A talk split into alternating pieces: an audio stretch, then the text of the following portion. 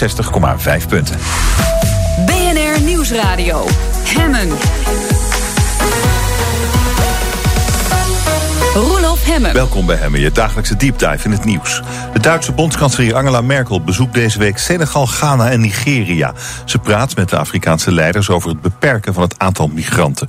Een van de manieren om dat te bereiken is wellicht het aanjagen van de economie ter plekke, zodat er in die Afrikaanse landen meer welvaart ontstaat. Ik ga erover praten met Jasper Kuipers, adjunct directeur van Vluchtelingenwerk Nederland. Welkom, mooi dat u er bent. Goedemiddag. Uh, economie en migratie, interessante combinatie. Werkt het? Uh, in het algemeen gesproken als in het land van herkomst, dus waar de migranten vandaan komen, de economie beter wordt, komen ze dan niet?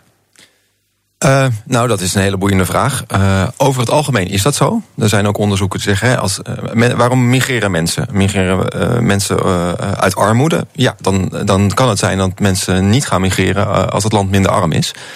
Aan de andere kant uh, zie je ook wel studies die zeggen dat uh, mensen juist wel gaan migreren als landen wat rijker worden. Omdat mensen dan een hoger opleidingsniveau hebben en ook de, de, mogelijkheden om te reizen. Dus dat dat juist weer de migratie bevordert. Dus ik weet niet wat mevrouw Merkel precies gaat doen. En ze moet goed nadenken over wat ze gaat doen, wat, wat effectief is. Ja, um, ja maar wat, wat, wat zou u haar aanraden? Wat is, wat is een goede strategie?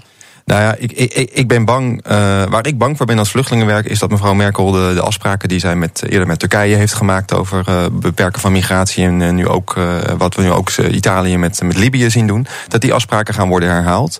En dat er Europees geld gaat worden geïnvesteerd in eigenlijk hele ineffectieve manieren om mensen uh, te stoppen uh, te gaan migreren. In, in prikkeldraad, grensbewaking, gevangenissen. Ja, daar zit mijn, mijn zorg. Hoe zou dat er precies uitzien in Afrika, in die drie landen?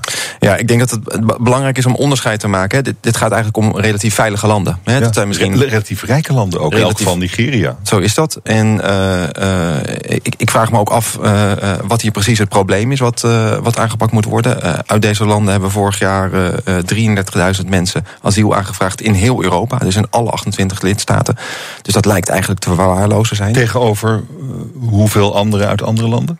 Tegenover uh, honderdduizenden uit andere landen. Dus ja, het, is echt, ja, het is echt te verwaarlozen. Dus wat zoekt ze daar dan? Nou ja, ik denk ook het, uh, allerlei. Ik denk een politiek gebaar. Dat zij iets doet aan bootjes op de Middellandse Zee. Uh, hè, dat is natuurlijk een, op dit moment een spannend onderwerp. Je ziet dat, dat landen als Italië, nu ook Spanje.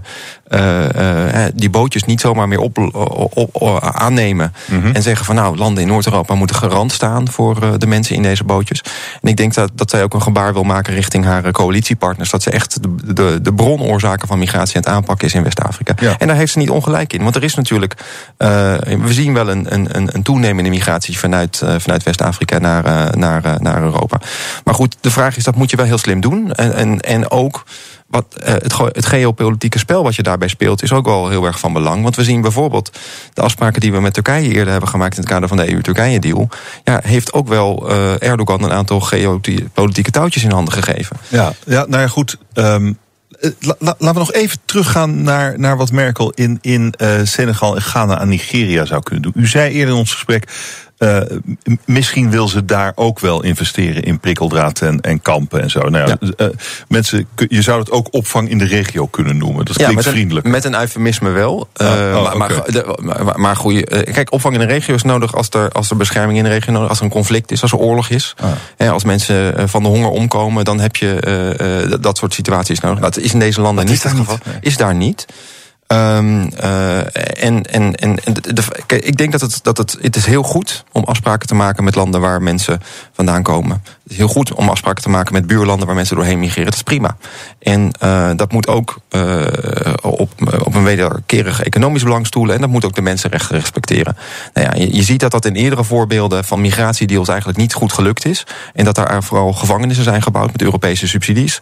Als zodra iemand illegaal de grens overging ja. met een mensensmokkelaar, dat hij dan maar naar de gevangenis moest. Ja, dat houdt uiteindelijk uh, uh, uh, niemand tegen. Want als mensen de, de, noodzaak voelen om in beweging te komen, de armoede voelen, de, de, de passie voelen om, om, om hun kans te gaan beproeven in Europa, of omdat ze de bescherming nodig hebben, omdat ze zichzelf een vluchteling vinden, ja, dan, dan gaat dat prikkeldraad ook niet helpen. Dus nee. dat is ook zonde van ons geld. Maar dat prikkeldraad kan je dan beter in andere landen zetten in Afrika? Als je dan toch prikkeldraad zou zetten, dan zijn deze drie landen misschien niet de meest geschikte. Nee, dat denk ik ook. En ik denk eigenlijk dat prikkeldraad überhaupt nooit geschikt is. Zelfs in, in Libië niet. Uh, want mensen weten altijd routes om het prikkeldraad en onder en erover door. Dat, dat is in de menselijke geschiedenis uh, altijd zo geweest. Als mensen de wanhoop, wanhoop hebben om hun leven te wagen op een gammelbootje Middellandse Zee, gaat prikkeldraad ook niet helpen. Het helpt wel. Het helpt wel. De Turkije-deal heeft geholpen. In Libië, het, het, helpt. Het is niet goed, maar het, het, het, wat er gebeurt is wel dat er minder mensen komen. Absoluut. En uh, wat er ook helpt in Turkije is dat er vooral de, is geïnvesteerd in, in, in arbeidsmarktbeleid, in onderwijs. Uh, uh, voor migranten, voor vluchtelingen in die, in die regio. En dat is wat, wat belangrijk is en wat mensen daar ook weer houdt. Maar op lange termijn, en daar begonnen we mee, misschien ook mensen weer juist in beweging zetten. dus dat, is het, dat is de balans die, uh, die gezocht moet worden tussen kort en lange termijn. Er is natuurlijk in Duitsland ook wel iets aan de hand. We hebben de laatste week gezien wat er in Chemnitz gebeurde. de grote clashes tussen extreem rechts en vluchtelingen. En, en, nog een aantal groepen, maar dat waren wel de meest uitgesproken dat heeft er misschien ook wel mee te maken, de onrust in haar eigen land. Ja, zeker. De onrust in haar eigen land, onder de bevolking, de politieke onrust in haar eigen coalitie, de politieke onrust in Europa. Uh, Italië heeft nu een, een, vrij uh, rechtse regering, laat ik het maar zo zeggen. En die, die eisen stelt aan, aan haar. En zij moet wat. Zij moet een gebaar maken. Ze moet laten zien dat ze de grondoorzaken van migratie aan het bestrijden is. En zij, zij zet nu deze stap naar deze landen. Ik denk dat dat prima is. Ik denk dat daarbij het lange termijn belang echt van economische samenwerking dat dat heel goed in het vaandel moet. Maar dat bijvoorbeeld, kijk, uit deze landen uh, kan het ook zijn dat mensen een, een legitiem vluchtmotief hebben. Bijvoorbeeld een kritische journalist, een, een LHBT-activist, een, een, uh, iemand die om een andere reden vervolgd wordt door de eigen overheid.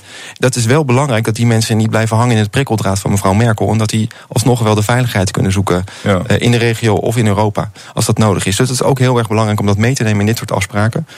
Nou, en tenslotte, waar ik wel bang voor ben, is dat uh, mevrouw Merkel zit met een groep uit deze landen in haar eigen land. Die hebben asiel aangevraagd, dat zijn er 11.000. Uh, en die worden niet teruggenomen door die landen. Oh. Dat dus zit er misschien achter. Ik denk dat daar ook nog wel iets achter zit. En, ah. uh, ja, en dat is een belangrijke dus, politieke discussie die eigenlijk onvoldoende gevoerd wordt. Ook in Nederland, denk ik. Uh, we hebben een aantal jaren uh, gezien in Nederland dat er, dat er Marokkanen, mensen uit Marokko, asiel aanvroegen onterecht, hè, die niet onveilig waren in Marokko. Maar dat de Marokkaanse overheid niet uh, deze uh, um, eigen onderdanen wilde terugnemen. Nou, ja. zo heeft mevrouw Merkel ook last van die groep uit deze landen. En ik denk dat zij misschien wat ontwikkelingssamenwerking geld wil uitreilen tegen het terugnemen van deze mensen. En daar moet je ook wel mee oppassen. Uh, waarom moet je daarmee oppassen? Want die mensen, dit, dit, we hebben het natuurlijk over economische migranten, niet over Absoluut. vluchtelingen in de, in de nee. zin van. Uh, dus ja, dat die, die mensen moeten terug en als een beetje geld daarbij helpt. Waarom is dat per se slecht? Is niet slecht. Uh, we moeten wel oppassen voor, voor willekeur. En waarom lukt het België wel om mensen terug te sturen naar Marokko en Nederland niet? Omdat België misschien net even iets meer betaalt. We moeten ook oppassen dat we in Europa ons niet laten uitspelen door uh, landen in Afrika, uh, door landen in het Midden-Oosten. En dat we uh, steeds maar moeten gaan opbieden om nog mensen terug te kunnen uh, sturen als ze geen recht hebben op onze bescherming. Dus dat is, vind ik ook niet zo'n heel intelligent ja. uh, migratiebeleid. Je zou, denk ik, veel slimmer en veel minder in het defensief kunnen nadenken over, over migratie. Misschien is er ook wel migratie nodig. Misschien hebben we in onze groeiende economie ook wel arbeidskrachten nodig. Ja. Et cetera, et cetera. Kun je daarover hebben met die landen. Er is uh, nog iets, iets anders wat hier ook een hele grote rol in speelt. En dat is mensensmokkel. Er stond vandaag uh, in een krant een groot interview met uh, de politieman die daar over gaat in ons land. En die zegt: we zien meer en meer migratiecriminaliteit. En het is georganiseerd, het is ja. gewelddadig ja. en het is gewoon een enorme business. Is ook zo. als je die, die ketens zou kunnen oprollen. Denkt u dat je dan misschien een groot deel van die migratie gewoon kwijt bent? Ik denk het wel. Ik denk niet, niet, niet alle migratie, want migratie van alle tijden. Ik denk wel dat dat zo is. Ik denk wel dat dat prikkeldraad wat we aan het uitrollen zijn... eigenlijk uh, die mensen smokkelaars in de kaart speelt. Want waar mensen vroeger nog zelfstandig uh, uh, naar Europa konden komen... hebben ze nu toch echt wel de hulp nodig van zo'n van zo'n smokkelaar... om die tunnel onder dat prikkeldraad te graven... of op een andere manier Europa binnen te komen. Dus het wordt moeilijker om Europa binnen te komen... en daarmee spelen we juist het verdienmodel van die mensen smokkelaars in de kaart... Um, uh, uh, en ik denk dat het bestrijden daarvan ook wat, in, wat meer intelligentie vergt dan alleen maar uh, nogmaals meer prikkeldraad in de woestijn uitrollen. En dat, ja. dat, echt, dat dat ook gaat over een lange termijnvisie, over samenwerking met landen en, en goed wederzijds de belangen uitdragen. Maar ja, deze politieman heeft het niet over prikkeldraad. Die zegt nee. gewoon, eigenlijk zegt hij met zoveel woorden, er zitten gewoon verschrikkelijke mensen achter die uh, die migratiesmokkel. En die wil die oppakken. Absoluut. Omdat dat er zijn heel veel mensen slachtoffer worden ja. van gewoon criminelen. Is ook zo. Het, het, mensensmokkelaars zijn criminelen, ik daar niet onduidelijk over zijn. Maar dat heeft niks met prikkeldraad te maken. Nou ja, maar waarom, waarom hebben die uh, criminelen een verdienmodel? Omdat er geen veilige en legale manieren zijn voor migranten, voor vluchtelingen om naar Europa te komen. Het, dat verdienmodel bestaat alleen maar omdat we alle routes, de veilige, de legale routes afsnijden met prikkeldraad. En uh, daarmee alleen maar de illegale, onveilige routes. En die zijn in handen van die, van die, van die uh, echt uh, criminelen. Die, die profiteren van de ellende van een ander. Dat is absoluut waar. ja, daarmee spelen we het in de kaart. En dat is eigenlijk een korte termijn visie. Eigenlijk zal het bezoek van mevrouw Merkel op dit punt eigenlijk niet zoveel veranderen.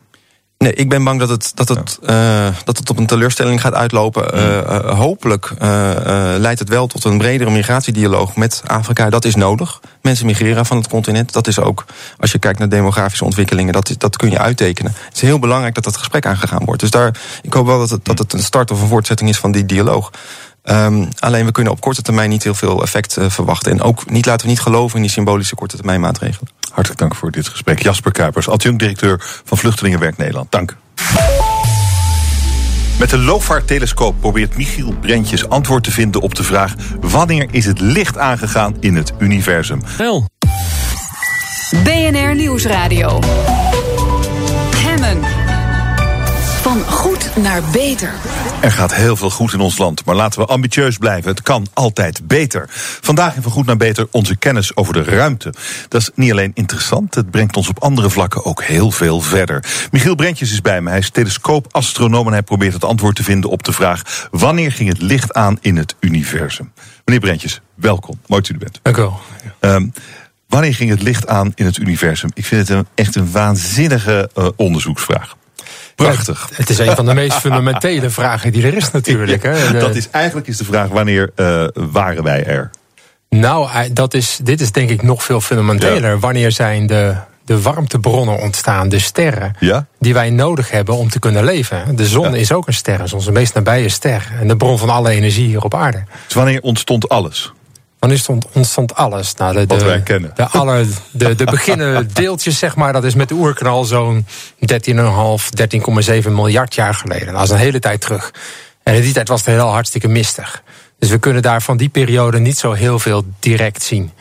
Uh, wat, wat wij onderzoeken bij Astron en uh, ook aan de Universiteit van Groningen is eigenlijk wanneer zijn de melkwegstelsels ontstaan. Hè? Een melkwegstelsel is een grote groep van orde grootte 100 miljard sterren. Uh, iedere ster kan een zon zijn, kan planeten krijgen. En uh, die zijn op een gegeven moment ontstaan uit een soort van oersoep van neutraal gas in het heelal. En het bizarre is dat we eigenlijk niet precies eh, weten wanneer dat is gebeurd. Hm. We hebben een vermoeden wanneer dat gebeurt. Er zijn computersimulaties gedaan. Maar echt kijken in die periode is ontzettend moeilijk. Maar dat is wel wat u met behulp van de LOFAR-telescoop aan het doen bent. Absoluut, dat zijn wij aan het proberen. Wat is die LOFAR-telescoop? Nou, de LOFAR-telescoop is een radiotelescoop. En daarmee maken we radiofoto's van het heelal. En dat klinkt raar, want mensen horen ons nu over de radio, associëren dat met geluid. Maar wij maken radiofoto's. Wij maken, uh, we kijken met honderdduizenden, uh, nou ja, tienduizenden oordegrote, honderdduizend antennetjes. Uh, meten we de radioruis van het heelal. En dat blijkt dat er plekken zijn waar veel radioruis vandaan komt... en plekken waar weinig radioruis vandaan komt. En door een witte pixel te zetten waar er veel vandaan komt... en een zwarte waar er weinig vandaan komt... kun je zo een radiofoto opbouwen van het heelal. Maar heb je een foto van ruis? Een foto van ruis, maar dat is gewoon zichtbaar licht ook. Hè? Als ik uh, nou naar jullie naar jou kijk of in de studio kijk... Uh -huh. dan, uh, dan is een deel van jou komt weinig lichtruis vandaan. Dus dat is ah. donker. Er zijn okay. delen waar wat ja, meer uh, lichtruis vandaan komt. En dat is wat lichter. En uh, oké, okay. en dat levert dus foto's op van uh, het universum. Jazeker. In ja. het verleden. In het verleden, ja. Want het grappige is, licht gaat niet oneindig snel. Licht gaat wel verschrikkelijk hard. Maar ik zie jou en jij ziet mij zoals we er ongeveer drie miljardsten van een seconde geleden uitzagen. Nou ja, dat is natuurlijk ja, ja. niet zo anders dan hoe je er nu uitziet. Nee. Maar als we verder weg kijken naar de maan, is het al een hele seconde. Kijken we naar de zon, is het acht minuten. Kijken we uh, naar de andere kant van ons melkwegstelsel, dan hebben we het over 30.000 jaar. Kijken we nog dieper het heelal in, dan kijken we dus miljoenen jaren terug in de tijd, hoe het heelal er op die plek toen uitzag. Mm -mm. En u wilt misschien nog wel verder kijken? Nou, dat willen we wel. Maar dat is heel erg moeilijk. Hè? Wij gaan kijken naar het moment dat de allereerste melkwegstelsels zijn ontstaan. En uh, nog veel verder weg was er domweg geen radiosignaal, nauwelijks radiosignaal en al helemaal geen licht uit het heelal. Dus we kunnen het allerverste wat men kan kijken is ongeveer tot 300.000 jaar na de oerknal. En dat gebeurt met een aantal satellieten in de ruimte die het nagloeien van de oerknal kunnen fotograferen. Ah, oké. Dus, dus u kunt niet verder terugkijken omdat er nee. domweg geen radioruis was? Nee, precies. Waarom was er dan geen radioruis? Nou ja, uh, er waren op dat moment was het heelal gevuld met gas. Dat ja. gas heeft een bepaalde temperatuur. Maar als het heel koud is, hè, zeg maar uh, de 270 graden onder nul, dan straalt het verder niks uit. Oh ja. Uh, of zo weinig dat wij dat nu niet kunnen detecteren. Oké, okay. um, nou goed, u, u, kunt dus heel veel zien. U kunt terugkijken in de tijd. En Jazeker. Uh, wat, wat zijn de belangrijke conclusies die u op basis van die waarnemingen nu heeft kunnen trekken al? Nou, een aantal. Uh, er zijn een hele hoop computersimulaties gedaan en theoretische modellen van hoe het heelal eruit ziet. En op basis van de metingen die we nou gedaan hebben, uh, dat heb je het over duizenden uren, uh, kunnen we in ieder geval zeggen dat de meest absurde modellen uh, niet waar kunnen zijn.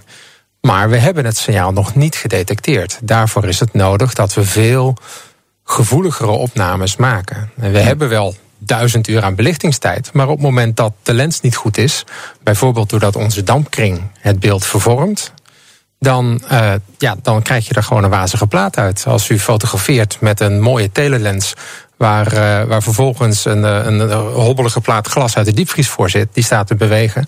Dan kunnen die telelens nog zo duur zijn, dan krijgt u geen goede foto uit. Dus uw apparaat is niet goed genoeg? Nou, ons apparaat is behoorlijk goed. Het is alleen jammer ja. dat het op de aarde staat. Ah. En uh, de aardse dampkring die verstoort radiosignalen. Ja, ja, maar... En ja, die verstoring, daar moeten wij wat mee. Die moeten we, we moeten die verstoring bepalen. Maar, maar u zit dus al, al, al jaren te kijken, u heeft duizend uur opname ja. en het zegt u eigenlijk niks. Nou, dat is niet helemaal waar. Want we leren ondertussen ontzettend veel over de techniek van radiosterrenkunde, ja, ja, ja. van radioafbeeldingen maken. En dat is een techniek die veel breder toepasbaar is. En we leren ontzettend veel over uh, de hogere laag van onze dampkring. Die heet de ionosfeer. En dat is een laag die beïnvloedt bijvoorbeeld GPS-signalen. Dat is een laag die beïnvloedt radiocommunicatie bij rampen en bij defensie en in de luchtvaart. Hmm. En uh, in onze radiofoto's, op de momenten dat wij proberen die foto's te verscherpen, door de vervormingen te meten van de, de golven in die atmosfeer. Het is een beetje alsof we op de bodem van een zwembad naar boven zitten te kijken naar de lamp aan het plafond. Nou, dat heeft u zelf misschien een keertje gedaan. Ja, ja, ja, dat ziet er niet uit. Wij proberen het precieze golfpatroon te bepalen. En als we dat kennen, dan kunnen we die onscherpte wegwerken.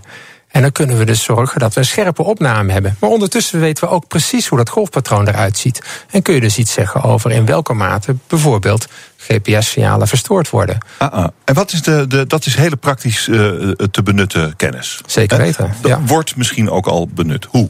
Nou, er, er, zijn, uh, er is een hele tak van sport, die heet ruimteweer. Uh, dat klinkt een beetje gek, we hebben weer op aarde, maar er is ook weer in de ruimte. Hm.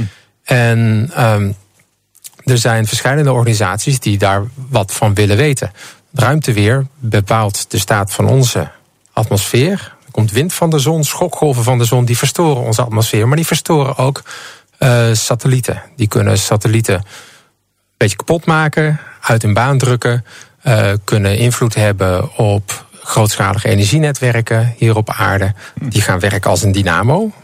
En uh, door nu naar die ionosfeer te gaan kijken, kunnen we dus zien in hoeverre positiebepaling verstoord is. Of in hoeverre radiocommunicatie verstoord wordt.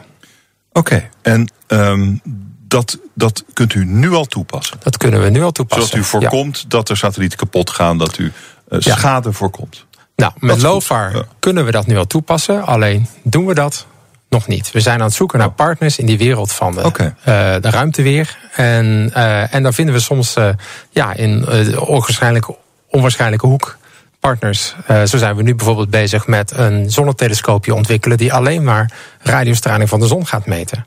En dat doen we samen met het KNMI, samen met Science and Technology... een bedrijf uit Delft wat high-tech werk doet... en samen met Defensie. Omdat zij geïnteresseerd zijn in hoeveel stoorstraling er eigenlijk van de zon komt. Ja, en dat is weer van belang omdat ja, communicatie over de hele wereld communicatie, wordt daardoor beïnvloed. En absoluut. dat is van levensbelang. En dat is communicatie tussen vliegtuigen ja. op de oceaan. Dat is communicatie tussen hmm. rampen hulpverleners, zoals nu met die orkaan. Maar u was op zoek naar wanneer het licht aanging in het universum. En de bijproducten zijn eigenlijk nu belangrijker dan het oorspronkelijke doel.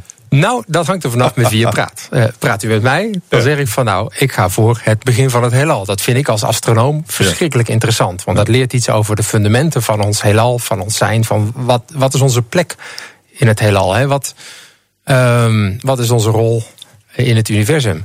Maar als maatschappij schiet je daar geen meter mee op. Misschien over 100 jaar, misschien over 200 jaar. Als maatschappij heb je profijt van de spin-off van dit soort onderzoek. Door absurde vragen te stellen. Door je horizon feitelijk zo ver te leggen als maar mogelijk is. Ontwikkel je technieken en ontwikkel je creativiteit bij mensen die veel breder toepasbaar is in de samenleving als geheel. Maar wanneer krijgt u nu uw zin? Wanneer denkt u, ja, ik kan nu zien wanneer het licht aangeeft? Nou, dat is, dat is de allermoeilijkste vraag. Uh, en daar is een heel onbevredigend antwoord op. Dat is wanneer we het laatste probleem opgelost hebben. En u weet nog niet wat het laatste probleem is? We hebben geen idee. Dat kan zijn dat een slimme postdoc of promovendus dat nu in de trein op weg naar huis bedenkt. Kan zijn dat dat nog vijf à tien jaar duurt. Ik hoop voor u dat het dus sneller is. En hartelijk dank voor dit gesprek. Michiel Brentjes, telescoopastronoom bij Astron. En dat is het Nederlands Instituut voor Radioastronomie. 4 punten. BNR Nieuwsradio. Hemmen. Roelof Hemmen. Fijn dat je luistert naar Hemmen, je dagelijkse deep dive in het nieuws. We gaan het hebben over Belgium op zijn Engels. Want mijn gast, filosoof Philippe van Parijs, pleit voor het Engels als nieuwe voertaal in België. Is niet zijn enige voorstel. Hij schreef het boek Belgium, een utopie van onze tijd.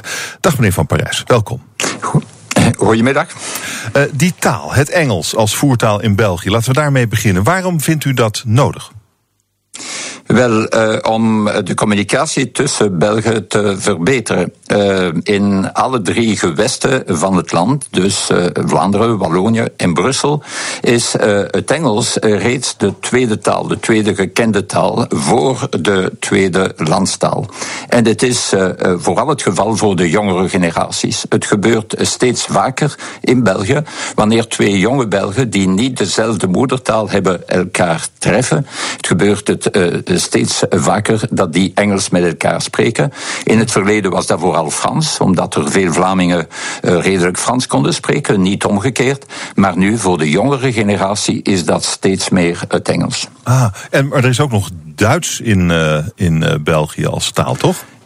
Duits is de moedertaal van minder dan 1% van de ja, Belgische oh ja. bevolking en is veel minder gekend dan het Frans, het Nederlands of het Engels in België. Hm. Dus uh, het uh, Duits uh, biedt eigenlijk geen mogelijkheid, maar het Engels is natuurlijk steeds meer de Europese en wereldwijde lingua franca. Na de brexit zal dat niet minder, maar nog meer het geval worden, omdat het Engels dan een meer neutrale taal zal worden. Brussel is ook de hoofdstad van de Europese Unie en die verschillende factoren leiden ertoe dat Engels steeds meer gesproken wordt, inclusief binnen onze nationale voetbalploeg, waar de uh, voertaal eigenlijk het Engels was. Ja, ja, dat inspireerde u ook? Uh, dat uh, inspireerde me niet, omdat oh. ik uh, tot dat idee was gekomen voordat oh, dit ja. allemaal gebeurde. Maar dat is natuurlijk niet toevallig. Engels heeft voor, heeft voor, ons niet alleen het voordeel dat het nu voor de jongere generatie beter gekend is, door elk van de twee gemeenschappen dan de taal van de andere gemeenschap, maar dat heeft ook het voordeel van neutraliteit. En voor hm. ons is dat eigenlijk een mirakel dat de, die lingua franca van Europa en van de wereld eigenlijk een soort mishmash van uh, Frans en Nederlands is. Dus een fantastisch Belgisch compromis. Het, dat de Belgen elkaar nu niet begrijpen, want daar, ja, dat, uw, uw oplossing adresseert dat probleem. Wat betekent dat voor het land, die, die tweetaligheid? Wel, dat betekent dat democratie natuurlijk met veel meer moeite functioneert in ons land dan dit het geval is in Frankrijk of uh, in Nederland. België heeft wel gepoogd uh, na de onafhankelijkheid van Nederland in 1830, heeft gepoogd een eentalig land te worden, zoals Frankrijk, met Frans als uitsluitende officiële taal. En dit is zo gebleven tot op het einde van de 19e eeuw, dus 70 jaar lang.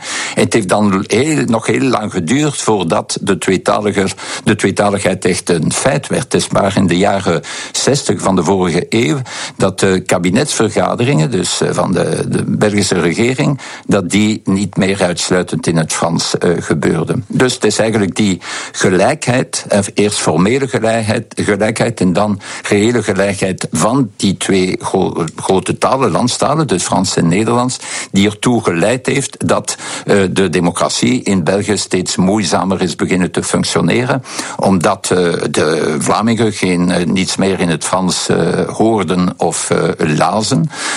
en omgekeerd natuurlijk. En dat betekent dat er in België dan stilaan twee publieke opinies zijn ontstaan met weinig contact met elkaar. En wat wat betekent dat voor het land België? Dat betekent dat we uh, omwille van uh, die situatie het uh, beleid heeft moeten decentraliseren. Veel meer dan het geval is in Nederland bijvoorbeeld. Dus we hebben een aantal regeringen in België. Dus gewestregeringen, maar ook gemeenschapsregeringen. Dus het is een complexe vorm van federalisme. Dat heeft het land complexer gemaakt. Ehm, sommige mensen zeggen dat heeft het ook duurder gemaakt, omdat men dan meer ministers moet betalen enzovoort. Maar het heeft vooral het bestuur beter gemaakt, omdat dan in elk van de onderdelen van het land veel meer mensen uh, aan de politiek konden deelnemen, uitsluitend in hun eigen uh, moedertaal. Dus we hebben een heel grote decentralisatie in België, maar tegelijkertijd uh, leidt die decentralisatie ook tot een aantal problemen, inclusief voor de financiering van de verschillende deelstaten in België. Dus dat maakt België wel interessant en eigenlijk een voorbeeld van wat we steeds meer uh, nodig hebben. Daarom zeg ik ook, het is een utopie voor onze tijd.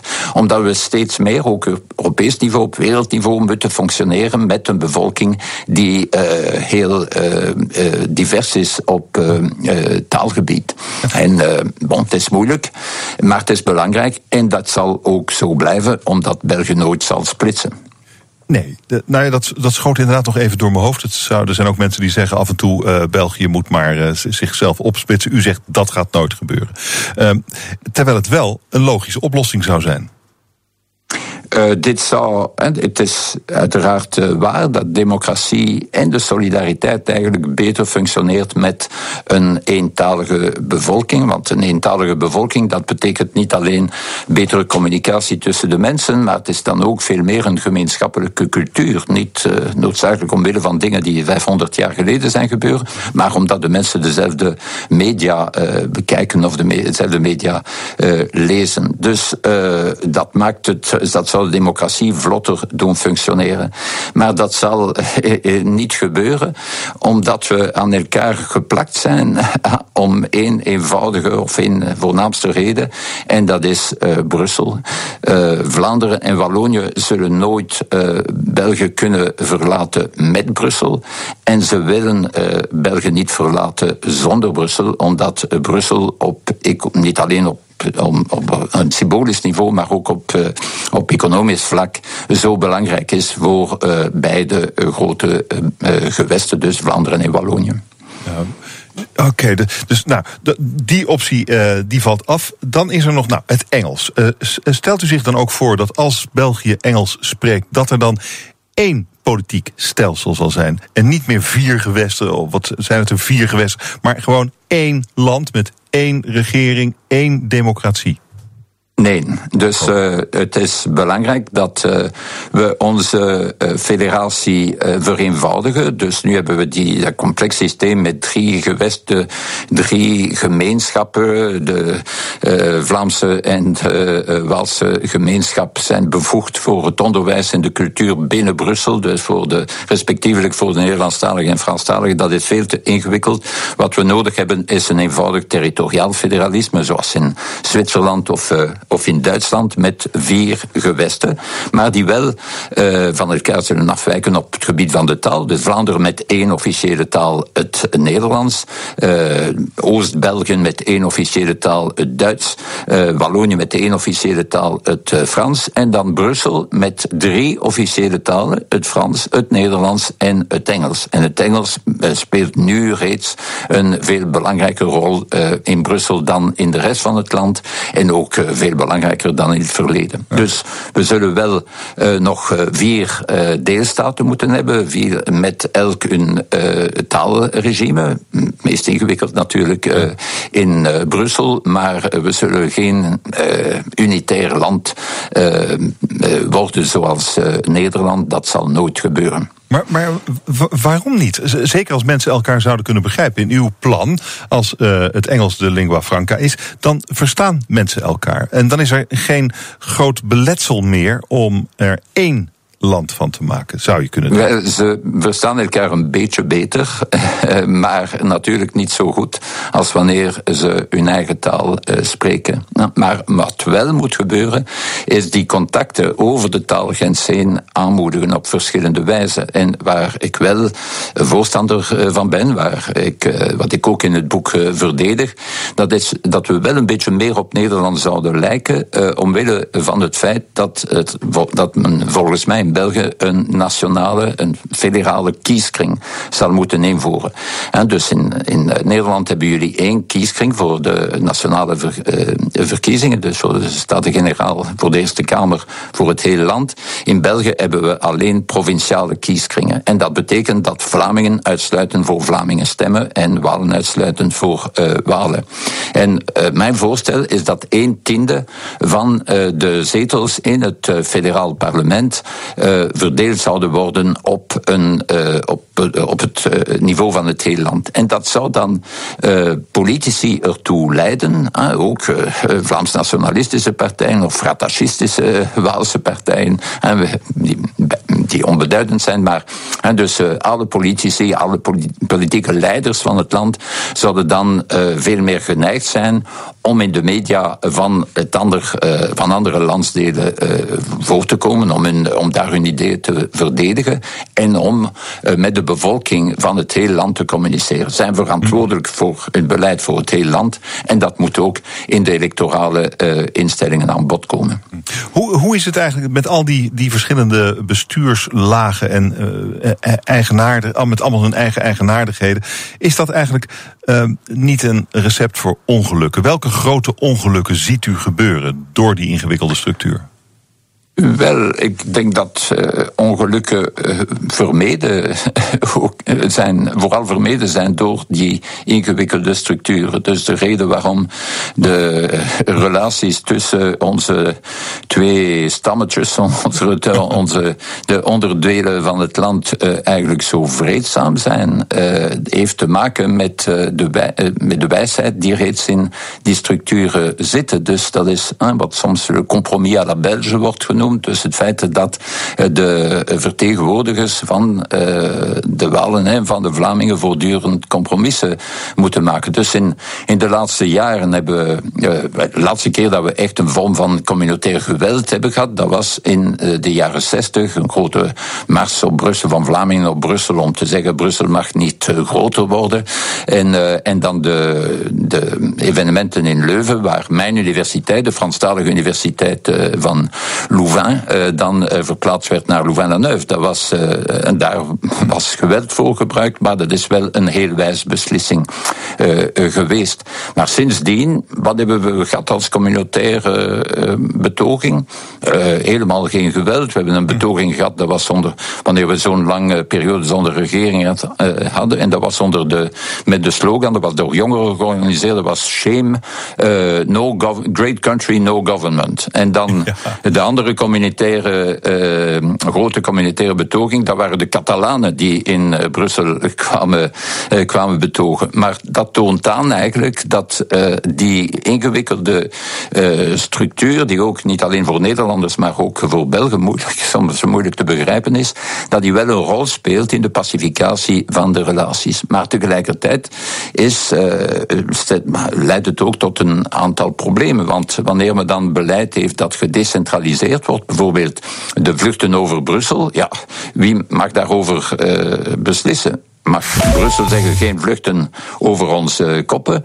Of, uh, maar, de, vlieghaven zit in Vlaanderen en de, economische ontwikkeling van het vlieghaven is natuurlijk belangrijk voor Vlaanderen. Dus uh, zijn er dan voortdurend conflicten tussen die twee overheden. Dus we hebben van die problemen en die problemen moeten we beter leren op te lossen. En het is daarom dat we ook utopisch moeten kunnen denken over uh, de richting waarin we willen.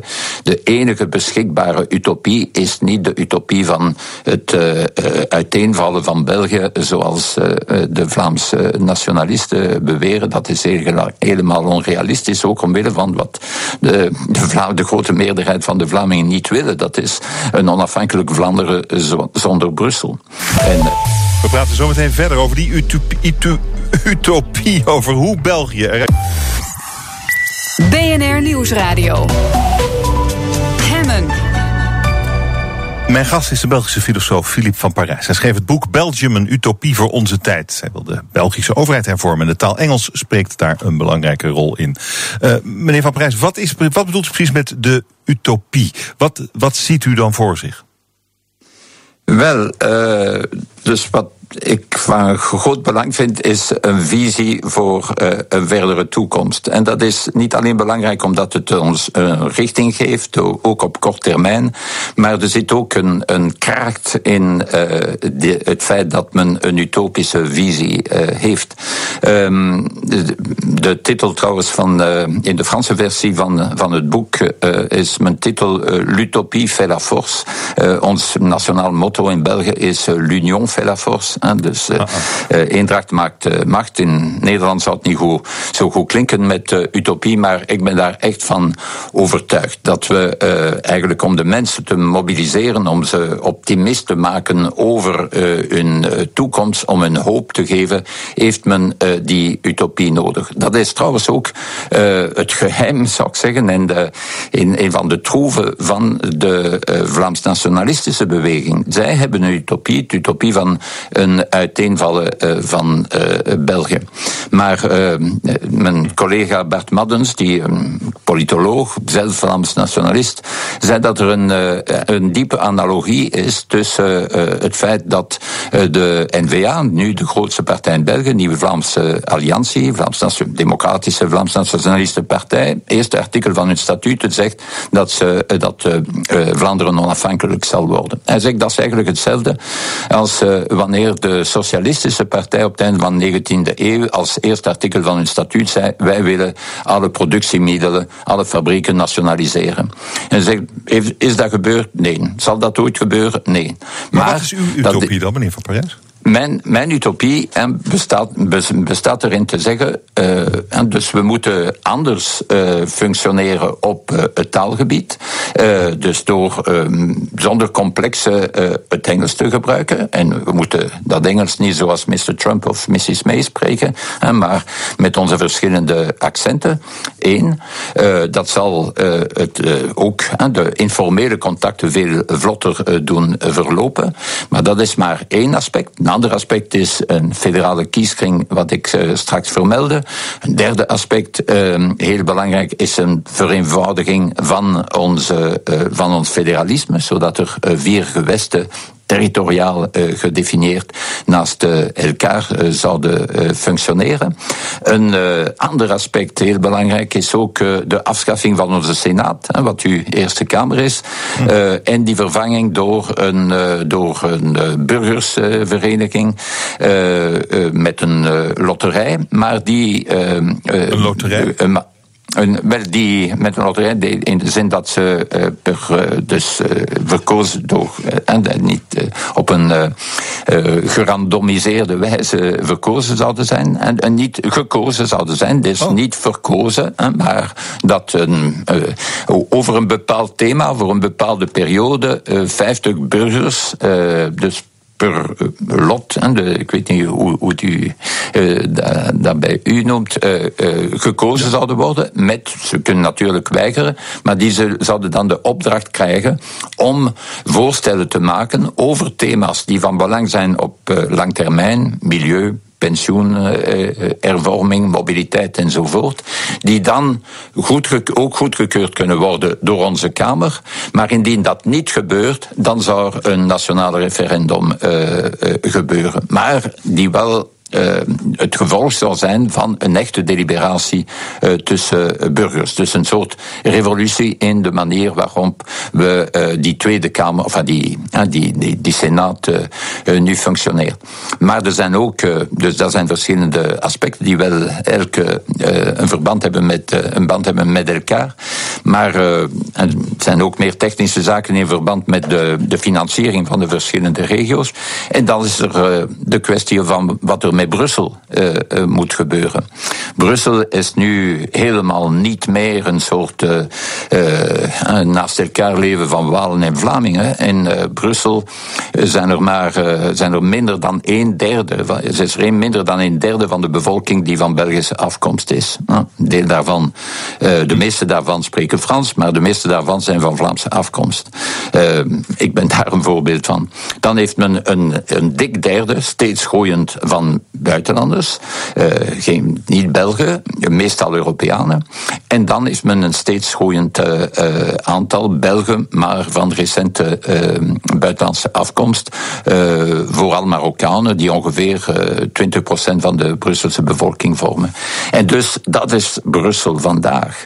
En dan, in dat Brussel vandaag is het voor mij van het grootste belang dat de, de kinderen die daar opgroeien de drie talen leren die ze nodig hebben. Frans, Nederlands en Engels. En dat is precies de strekking van uw boek Belgium, een utopie voor onze tijd. Dank u wel voor dit gesprek. Filip van Parijs, filosoof en schrijver. Dank u zeer. Podcastzaken. Elke twee weken op woensdag aandacht voor podcast met Annick van der Leeuw. Onze eindredacteur podcast. Hi. Hoi, goedemiddag. Ja, uh, deze rubriek stopt ook met dit programma. Ja, jammer. Uh, ja, nou goed, we komen wel uh, dagelijks een uur voor terug op, op deze zender. Weer. Dat is dan wel weer fijn. Dat is hartstikke fijn. Dat, vanaf maandag, elke, dag, elke werkdag dus tussen twee en drie, mm podcastuur. En dat uur beginnen we elke dag dus om van twee tot half drie met Newsroom. Dat is onze nieuwspodcast, oh gemaakt door Mark Beekhuis. die staat altijd om twaalf uur online. Maar goed, dan kun je hem ook nog hier horen op deze mooie zender. En daarin zijn elke dag verhalen van de beste verhalen van BNR en het Financiële Dagblad te horen door de journalisten die die verhalen gemaakt hebben. Dus soms gaat het heel erg over de inhoud, soms gaat het ook over het proces. En je leert ons een beetje beter kennen over hoe het gaat hier uh, in dit mooie uh, mediahuis. En je bent op de hoogte. En je bent ook meteen bij. Althans, voor de verhalen die wij in dit Aha. huis belangrijk vinden. Um, en het tweede half uur uh, met Ik zei de gek. Ik ga jou dan elke, elke keer laten proeven aan een podcast. Want er zijn natuurlijk heel veel verschillende. We hebben vaak genoeg heel verschillende besproken. Ja. En dan laat ik je wat beetje proeven aan alles wat we hier maken bij BNR. En dan kan je een stukje luisteren en kan je kijken of je het leuk vindt. En dat kan alle kanten op gaan. Eenmaal allemaal gaat over kunst. Dooddoeners gaat over erfrecht. Double Dutch gaat over Amerikaanse politiek. Dus dat ga ik je in de loop van de maanden ga ik het allemaal mm -hmm. met je delen. En dan kan je zelf kijken, god, dit vind ik leuk. Of dat vind ik niks. Dat is ook goed, want dat is met podcast nou eenmaal zo. Dus um, dat is nieuw. En maandag, uh, dan worden voor het eerst de Dutch Podcast Awards uitgereikt. Vertel. Ook nog. Ja, dat is uh, een, een, landelijke prijs, een publieksprijs. Uh, je kunt ook nog steeds stemmen op podcast, podcastawards.nl. Uh, 70% tellen de publiekstemmen mee, 30% jury. Mm -hmm. Heel mooie categorieën. Even reclame maken voor onze eigen genomineerden. In nieuws en politiek, Newsroom. In tech en innovatie, De Technoloog. In lifestyle, onze petrolheads, onze guilty pleasure.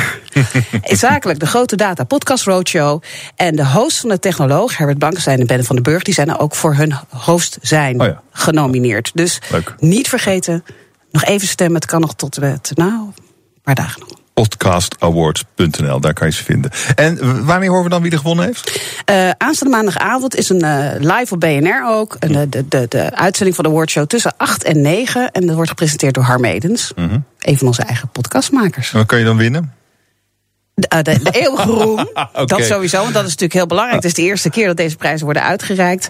Um, en uh, als je stemt, kan je ook nog een Van Moofiets worden. Okay, kan dat... winnen met helemaal met zo'n mooie oh, ja. BNR getunede oh, uh, Van Moofiets. Dat is heel cool. En um, een ander ding over de, over de wereld van de podcast is dat er nu ook voor het eerst een heel groot onderzoek loopt naar het luisteren van podcasts. Ja, dat is een samenwerking van de, de Universiteit Groningen met BNR en een aantal andere partijen die zich ook nu bezighouden met het maken van podcasts. Hebben nu heel veel veel onderzoek al gedaan naar de makers van die podcast en hun relatie met de luisteraar.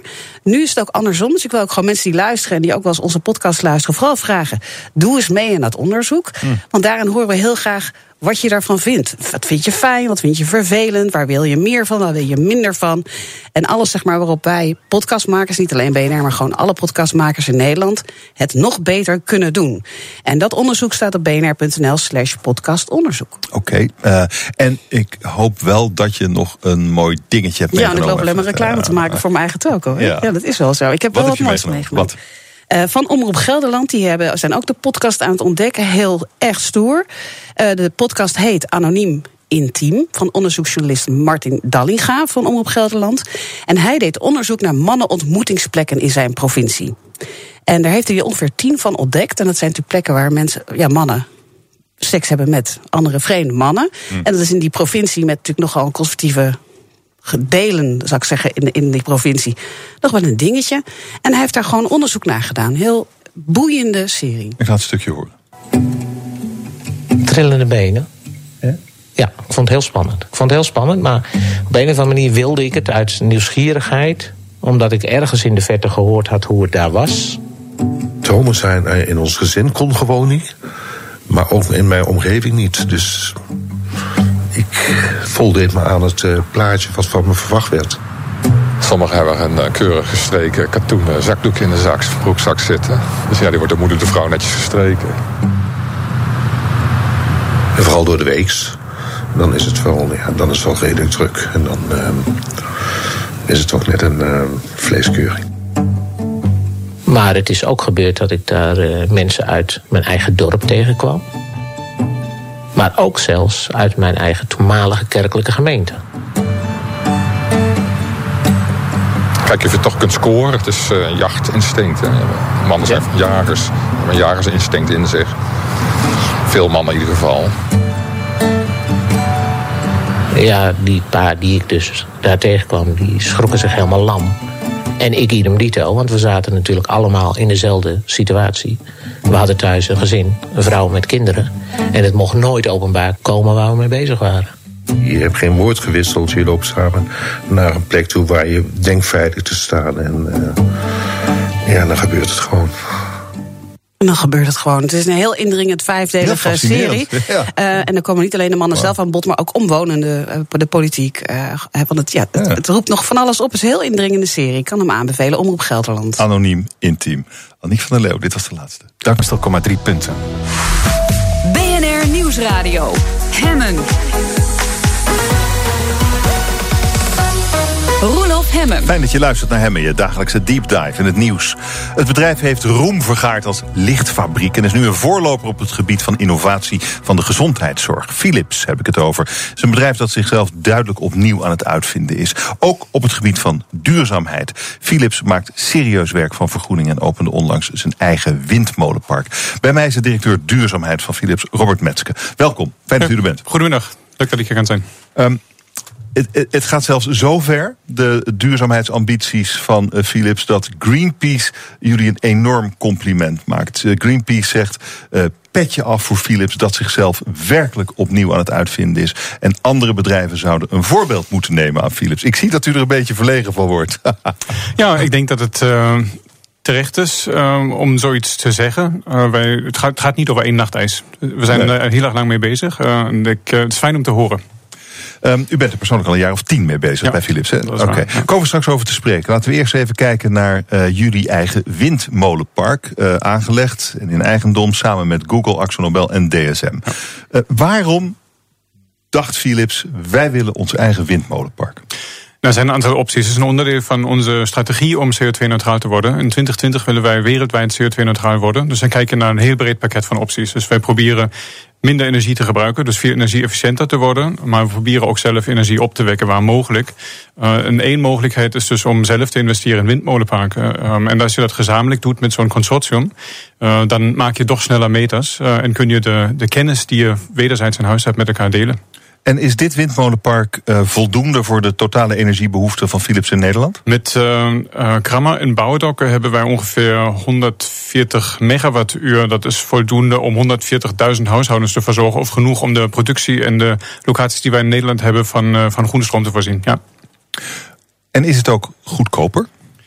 Het is uiteindelijk uh, ook goedkoper dan groene stroom op dit moment via het net binnen te halen. En daar speelt denk ik schaalgrootte ook een rol. Daarom is een van die redenen waarom we zo'n consortium gevormd hebben. Uh, ja, met die, met die andere bedrijven. Nou, ik begrijp, u, u moest een contract aangaan van 15 jaar. Ja. Uh, wat eigenlijk totaal wezensvreemd is aan een bedrijf als Philips. Bedrijven als Philips willen, een, uh, willen snel zijn, willen flexibel kunnen reageren als de omstandigheden veranderen. Contracten van 15 jaar met leveranciers horen daar helemaal niet bij. Ja, dat klopt. Het vergt omdenken. Uh, maar het past wel in onze bedrijfsstrategie. We zijn er al sinds 127 jaar. Uh, we zijn er hmm. voor de lange termijn. We zijn ook gecommitteerd aan een standort als Nederland uiteraard. Dat is de thuismarkt.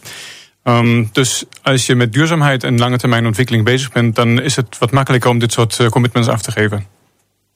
Hoe groot is de investering eigenlijk in zo? Als je, is, is, het, is het heel ingewikkeld als je een windpark wilt bouwen? Het is vrij ingewikkeld. Uh, en daarom is het ook belangrijk dat je een aantal partijen bij elkaar brengt om zoiets voor elkaar te krijgen. Uiteindelijk hebben wij gekozen voor een power purchasing agreement. Dus het feit dat wij 15 jaar voor een bepaalde prijs die stroom afnemen, is voldoende om zoiets te financieren. Daar heb je een bank voor nodig, uiteraard, die dit soort investeringen doen. Um, en die doen dat heel graag met partijen waar ze vertrouwen hebben in de solvabiliteit en de kredietwaardigheid. En die is kennelijk bij de bedrijven die nu meedoen aan zo'n consortium beter dan misschien van sommige um, energiebedrijven mm op dit moment die last hebben van de, uh, de kolencentrales die nog op hun balans staan. Ja, ja, ja. ja. Dus u, bent, u, u, u, loopt op dit gebied voor. Uh, u zei het net in een bijzinnetje eigenlijk. In 2020 wil Philips eh, CO2-neutraal zijn. Ja. Dat is over anderhalf jaar, meneer Metske. Ja. Hoe, hoe ver bent u al?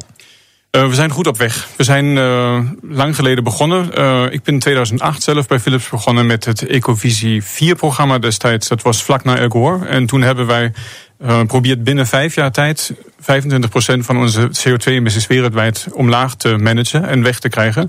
Uh, in die tijd, denk ik, hebben wij het vertrouwen opgebouwd dat zoiets mogelijk is en ook de methodologie ontwikkeld om zoiets structureel uh, te doen.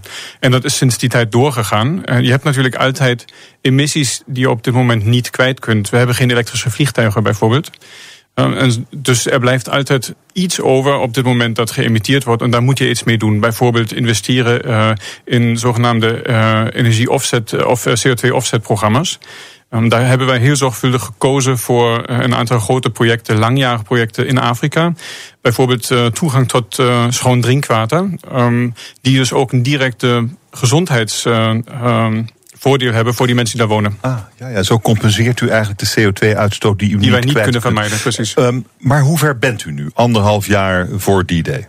Um, wij liggen goed uh, op koers. Dus ik heb vertrouwen dat wij in 2020 echt CO2-neutraal kunnen zijn. Wat moet er nog gebeuren?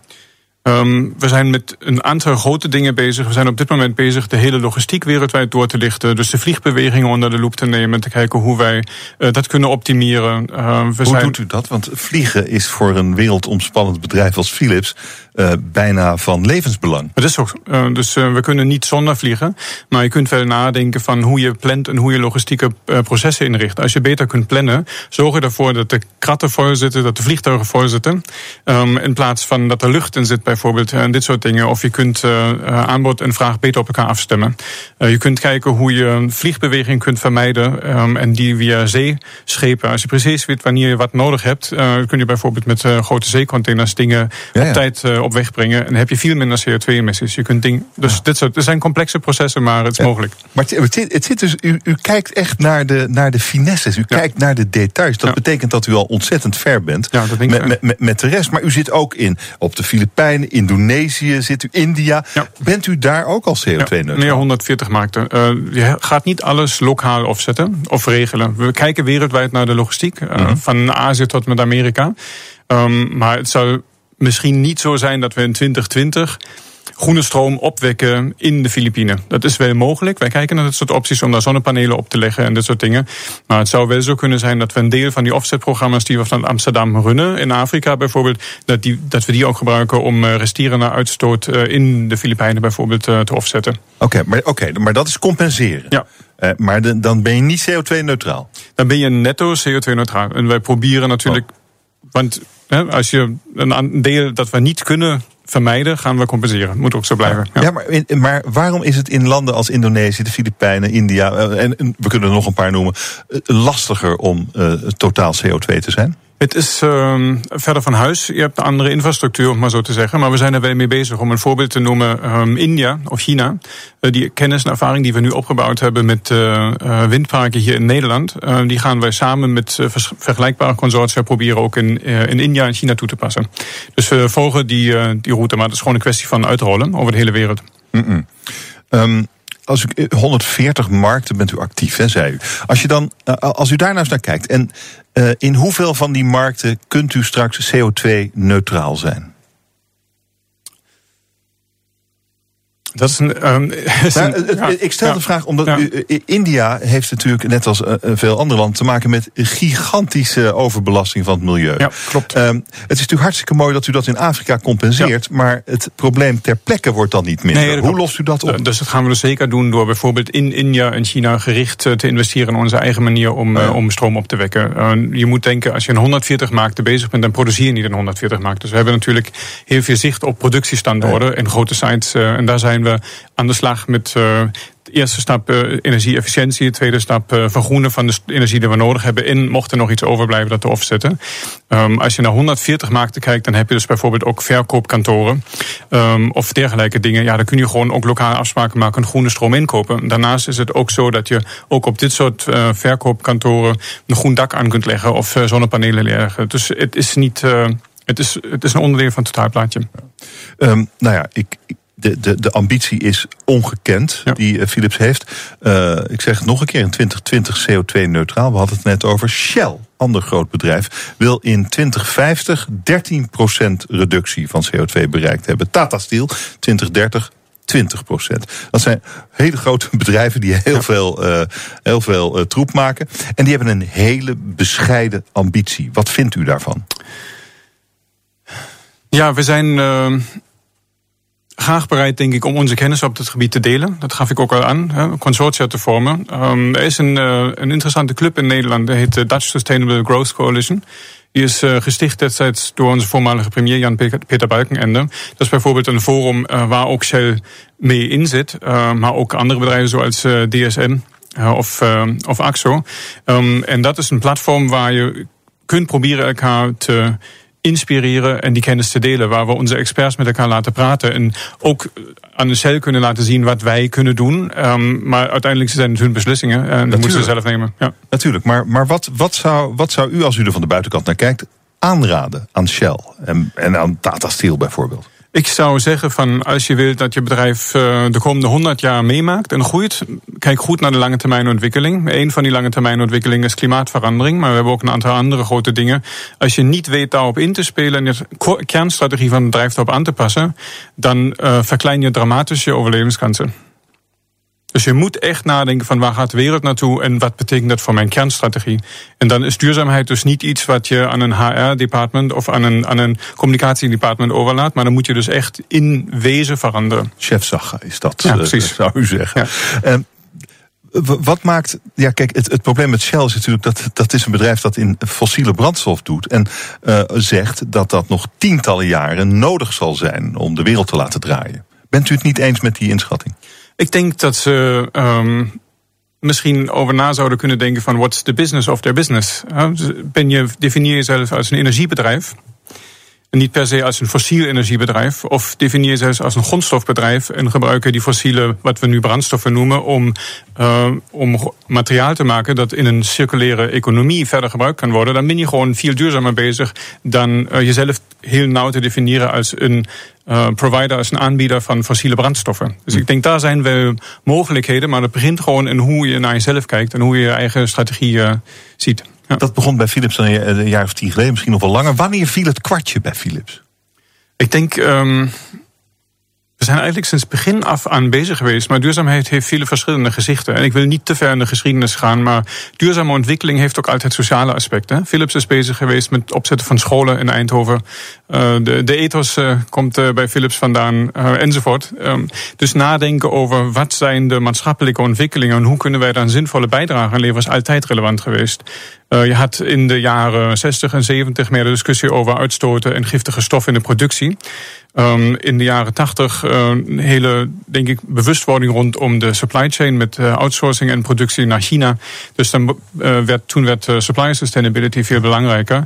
En ik denk vanaf begin jaren negentig zijn we echt serieus aan de slag gegaan met prototypes van, van ecodesign. En hebben dat uiteindelijk uitgerold en in de laatste tien jaar echt probeert integratie met strategie en innovatie van, van het bedrijf voor elkaar te brengen. Mijn gast is Robert Metzke, hij is directeur duurzaamheid bij Philips. En zometeen praten we verder hoe je als natuurkundige met een groen hart kiest. BNR Nieuwsradio. Hemmen. Mijn gast is directeur duurzaamheid bij Philips, Robert Metzke. We hadden het er net over uh, hoe groot de ambities zijn van Philips. En dat ze al zover bereikt zijn eigenlijk. Over anderhalf jaar is Philips CO2-vrij wereldwijd. Dat is duurzaamheid als het gaat over energieverbruik en uitstoot, meneer Metske. Maar uh, er is natuurlijk ook nog zoiets als de circulariteit, de circulaire economie. Uh, dat is ook duurzaamheid. Hoe ver is Philips daarmee? Ik denk we zijn een van de koplopers. Heel fijn dat u het thema aansnijdt. Want inderdaad, duurzaamheid wordt vaak toch teruggebracht tot CO2 en klimaatverandering. Maar ik denk voor echt duurzame ontwikkeling moeten wij beseffen dat economische groei ontkoppeld moet worden van steeds meer verbruik van materiaal en, en, afval eigenlijk. En dat uh, is ons circulair economieprogramma. Uh, dus wij willen in 2020, dus ook over anderhalf jaar, alle grootschalige medische apparatuur wereldwijd terug kunnen nemen. We zijn druk bezig aan de achterkant ook uh, om de veranderingen in productdesign enzovoort door te voeren. Om ervoor te zorgen dat uh, machines beter reparierbaar zijn. Dat je ze modulair maakt. Dat je onderdelen makkelijker kunt vervangen enzovoort. Is een heel groot programma voor ons. Maar waarom zou je willen terugnemen? Um, dat betekent dat ze dan, dan zijn ze eigenlijk, hebben ze hun economische levensduur bereikt en dan nou, is klaar. Wat, gaat u, wat wilt u er dan mee doen? Er zijn een aantal aspecten. Het ene zijn natuurlijk voor de hand liggende milieuaspecten. Je wilt niet dat onderdelen rondslingeren of naar Afrika gaan en daar uh, verbrand worden of ergens uh, toegepast worden waar het niet zou moeten. Maar ik denk belangrijk is ook natuurlijk ook uh, de economische waarde. Als een grote apparatuur niet meer zo gebruikt kan worden in een ziekenhuis, dan zijn er misschien nog steeds onderdelen die je zou kunnen gebruiken of refurbishen. Denk bijvoorbeeld aan de onderdelen van, van, ja, van een grote MR-scanner daar zit een gigantisch magneet in. Uh, dat ding gaat gewoon uh, eh, 30 jaar mee als het goed onderhouden is. Maar misschien is de elektronische apparatuur, de sensoren die daarin zitten, aan vervanging toe. Dus om dit soort componenten her te gebruiken, vernietigen eigenlijk geen waarde. En bovendien, als je dingen modulair designt en in een ziekenhuis uh, ter plaatse kunt vervangen of delen kunt vervangen, heb je ook veel minder verstoring in zo'n ziekenhuisproces. Je hoeft niet muren op te breken waardoor een eh, OK-kamer gecontamineerd is en uh, wekenlang niet gebruikt kan worden. Dus het heeft uh, het messnijd aan vele kanten. Oh, u kunt ook in een ziekenhuis zo'n ding uh, weer up-to-date brengen. Ja, precies. Ja, ja. ja. En waar, waar, waar, waar wordt dat financieel interessant? Nou, over de hele, ik denk over de hele linie. Um, want zoals ik zei, van door afval is eigenlijk zijn grondstoffen, resources op de verkeerde plek. Dus als je daar beter over na kunt denken hoe je die kunt hergebruiken. Um, u kent misschien dat uh, beroemde uh, eerste rapport van Ellen MacArthur, uh, waar, waar ze in Davos bij het Wereld Economisch Forum mee opkwam. die voorrekenen dat hoeveel miljarden euro's wij als Europese samenleving eigenlijk weggooien, omdat wij niet weten hoe wij materiaalkringlopen moeten sluiten. De vergelijkbare berekeningen hebben wij voor Philips gedaan, vijf jaar geleden al, gezegd van wij moeten die kant op, ook om economische redenen. Maar het is voor Philips ook gewoon goed om dat te doen. Ja, en onze klanten vragen erom. Ja, ja. ja, ja. En dit, dit is dan nou de, de, de, de, zeg maar de zakelijke markt, dat je ziekenhuizen zo kunt uh, ja. uh, bekijken. Maar uh, Philips maakt natuurlijk ook heel veel consumentenproducten. Klopt. En hoe, hoe ga je dit principe toepassen op die producten? Op, op nou ja, wat, wat, wat, wat zijn het? Het is eigenlijk alles wat je kunt gebruiken voor je persoonlijke verzorging. Klopt, en huishoudelijke apparatuur en, enzovoort. Bijvoorbeeld, ja. Um, daar zijn we heel erg mee bezig. Uh, het interessante is dus, daar zie je aan circulaire economie is dus niet een producteigenschap. Je kunt een product geschikt maken voor circulair gebruik, maar het is ook de manier waarop je het in de markt brengt. Uh, en ik weet niet of uh, u de scheerapparaat wilt leasen, misschien niet, of een tandenborstel. Maar misschien wel. Hè, er zijn van die duurdere uh, dingen die 600 euro kosten, bijvoorbeeld voor ontharing door middel van licht of zoiets. Als je nou niet zeker bent als vrouw of dat werkt bij jou of niet, of hoe dat aanslaat, dan wil je misschien niet investeren in zoiets. Dan ben je misschien geïnteresseerd in een lease-model. Dus dit soort dingen zijn we op dit moment aan het verkennen met consumenten ook. Um, want Willen consumenten dat? Ja, dus het lijkt erop. Dus wij ja? uh, gaan uh, heel binnenkort uh, met een aantal van dit soort pilootprojecten in de markt. Maar tot nu toe ziet oh ja? het daar Welke bijvoorbeeld? Um, nou, dus dat voorbeeld dat ik noemde is iets wat een voorbereiding is, ontharingsapparatuur. Ja, ja. Uh, maar we zijn dus heel erg geïnteresseerd om dat uh, verder te verkennen met consumenten. Om te kijken voor welke producten en welke toepassingen consumenten geïnteresseerd zijn daarin. Ja, niet, niet een scheerapparaat, niet een tandenborstel, maar waar denkt u dan wel aan? Nog meer, behalve dat ontharingsapparaat? Nou, je zou bijvoorbeeld ook aan, uh, ik zeg maar wat, stofzuigers kunnen denken of wat dan ook. Misschien heb je ook een, kijk, misschien wil je een tandenborstel niet leasen, maar daar zitten waardevolle dingen in. Bijvoorbeeld een motor die misschien langer meegaat dan de, de, de omhulsel daarvan. Dus als je dat terug kunt krijgen en door de return streams beter te organiseren, dan kun je daar misschien ook iets mee doen. Ja, dus dan kom ik met mijn elektrische tandenborstel terug bij u. En dan, zet, zet, dan, dan benut u wat nog goed is en de rest, weet ik veel, dat vervangt u. Bijvoorbeeld. Dus wij denken ook heel goed na over materiaal. Wanneer kan dat? Hoe snel gaat dat? Ja, u, u, zit erop te wachten. nou, ik denk nou ja, ik vind het een mooi idee. Ja, ik denk voor tandenborstels gaat het waarschijnlijk nog een paar jaar duren. Maar uh, zoals ik zei, met name op het gebied van uh, ontharingsapparatuur... beginnen wij dit jaar met, uh, met de eerste pilots. Ik ben heel benieuwd hoe snel het gaat. Uh, dat is waarschijnlijk in, uh, in Duitsland, Oostenrijk en, uh, en Zwitserland. Mm. Om mee te beginnen. Oh, waarom daar en waarom niet in Nederland? Ja, dat ligt daaraan hoe de markt georganiseerd is. Oh. Ja, je kunt niet alles in Nederland testen. Het, het is natuurlijk een, het, maar het is natuurlijk ook een enorme logistieke operatie. Die ja. u, het is vooral logistiek, denk ik. Ja, en dat is ook iets wat je niet alleen op kunt lossen, maar dat hoeft ook niet. Want als je over nadenkt met uh, online commerce, uh, met de Amazons van de, deze wereld, worden natuurlijk dagelijks ongelooflijke materiaalstromen in de economie en in de maatschappij gepompt. Ja. En daar komt ook heel veel van terug. Ja. Dus er zijn grote partijen op dit moment bezig om dit soort logistieke problemen aan te pakken. Ja. En daar kunnen wij van profiteren. Ja, maar, die, die, ja, maar oké, okay, die, die bezorg, die couriers, die rijden allemaal met dieseltjes.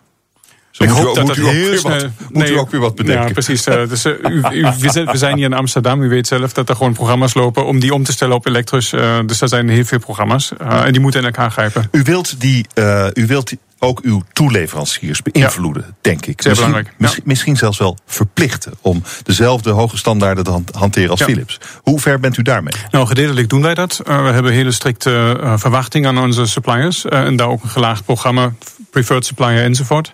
Um, maar het is niet alleen een verplichten, maar het is ook hun helpen om die stappen te zetten. En dus we zijn eigenlijk nu bezig met een uh, programma dat ook wereldwijd gezien wordt als toonaangevend. Dat gaat beyond auditing. Dus we gaan niet alleen binnen als een politieagent, uh, maar we gaan met hun samenwerken om te kijken van wat zijn de dingen waar jullie kunnen verbeteren en sturen onze experts naartoe om, dat, uh, om die kant op te krijgen. Dus bijvoorbeeld energiebesparing, CO2-uitstoot werk- en levensomstandigheden van, van, van medewerkers, gebruik van bepaalde materialen enzovoort. U bent, uh, geloof ik, van, van uh, oorsprong natuurkundige. Ja. U werkte als, uh, nou, in de schrijvende journalistiek. Ik weet niet of ik Science, het wetenschappelijk blad, ja. zo mag noemen, maar u schreef. en een jaar of tien geleden werd u wat u nu bent bij Philips. Waarom die overstap? Wat maakte dat u met duurzaamheid bezig wilde zijn? Nou, uh, ik, ook als natuurkundige ben ik natuurlijk al uh, bezig geweest met, uh, met lange termijn ontwikkeling, zou je kunnen zeggen. Natuurwetten veranderen niet van de ene dag op de andere. Maar ik heb altijd geprobeerd te begrijpen waar gaat de wereld naartoe.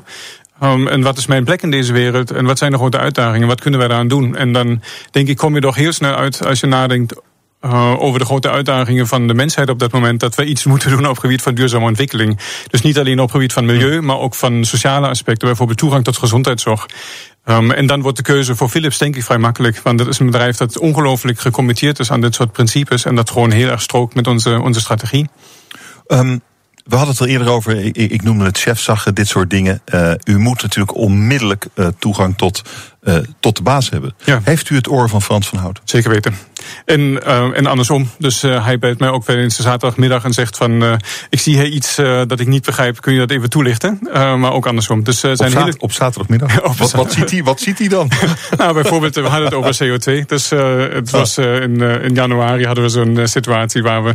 Dus bijvoorbeeld op gebied van logistiek... we monitoren dit soort dingen heel nauw. En daar liep iets een, een andere kant op dan wij dat wilden. En dat ziet de baas. en daar geeft hij om. En dan neemt hij gewoon de telefoon op. En dan dat is hij gewoon uh, sowieso. Hij zit uh, niet alleen in het huis, maar ook op, op het niveau van het Wereld Economisch Forum of zoiets. is hij echt een voorloper.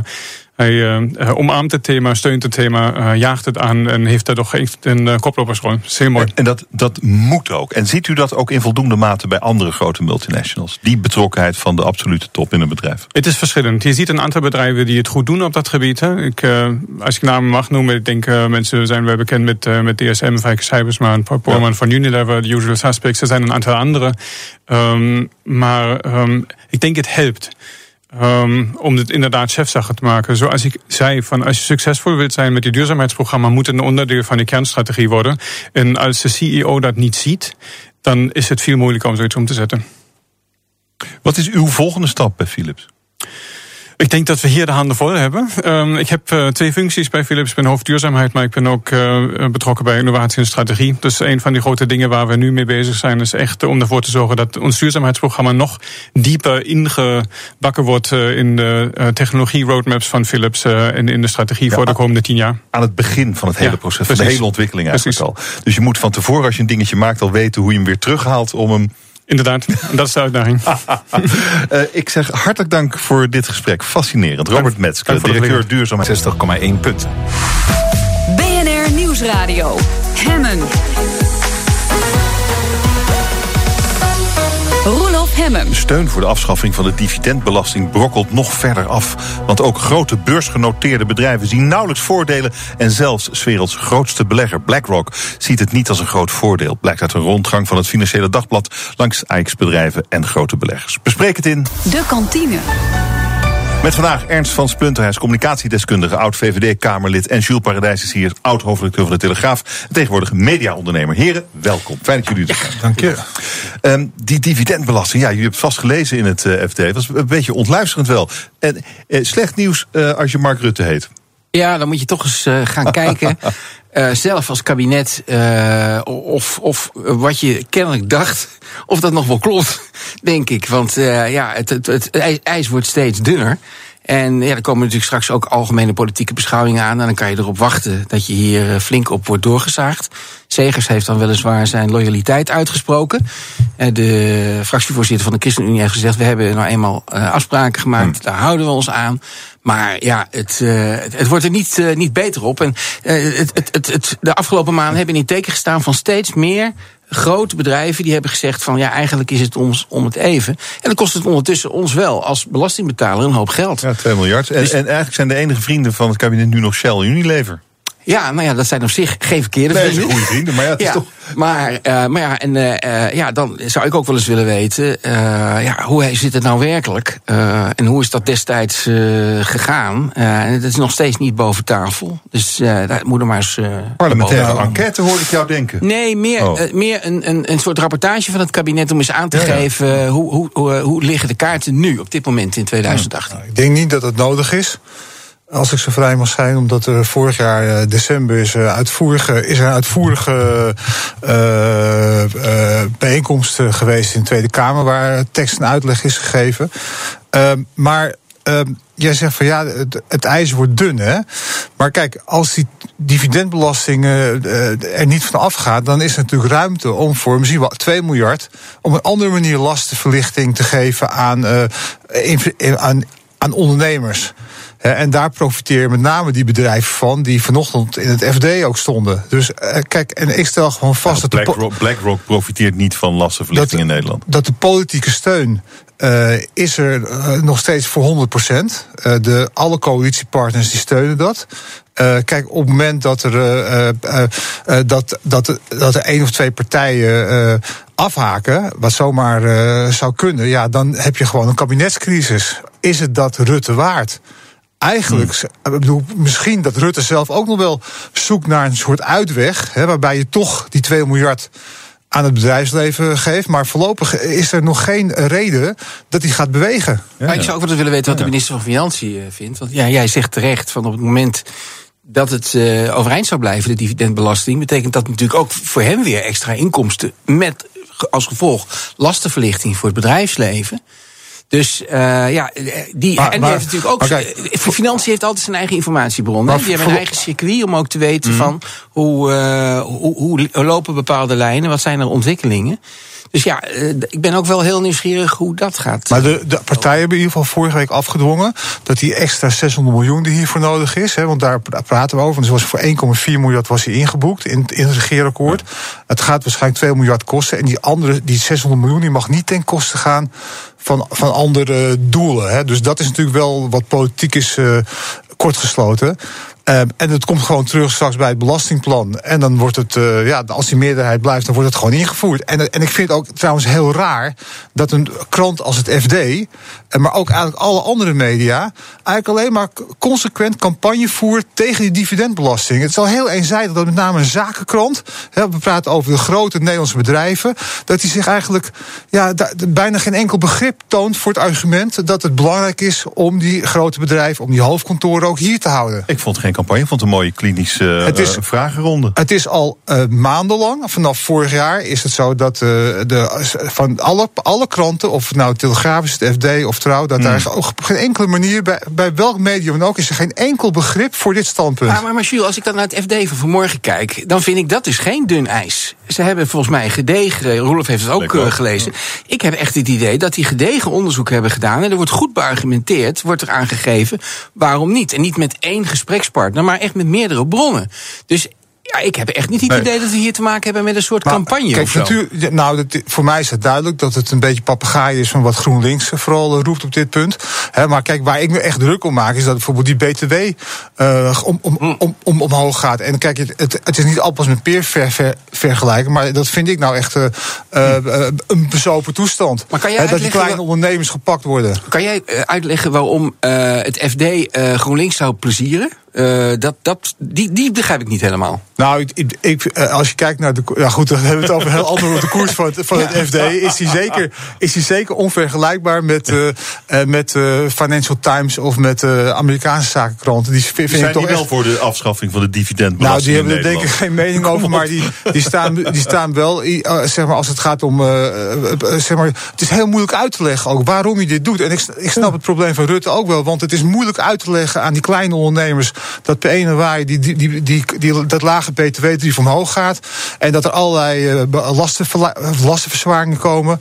En, en ja, voor die hele ongrijpbare buitenlandse aandeelhouders wordt opeens een dividendbelasting. Ga dat, ga dat als politicus maar eens even uitleggen. Het is geen populair standpunt. Het is veel makkelijker om als klaver een beetje te gillen en te roepen dat het allemaal niet kan en zo. Het is veel, is veel ingewikkelder. Dus je moet ook die andere kant laten zien. Ja, Vind ik. Nou, ik vind dat het FD dat vanmorgen keurig gedaan heeft. En het zou best maar.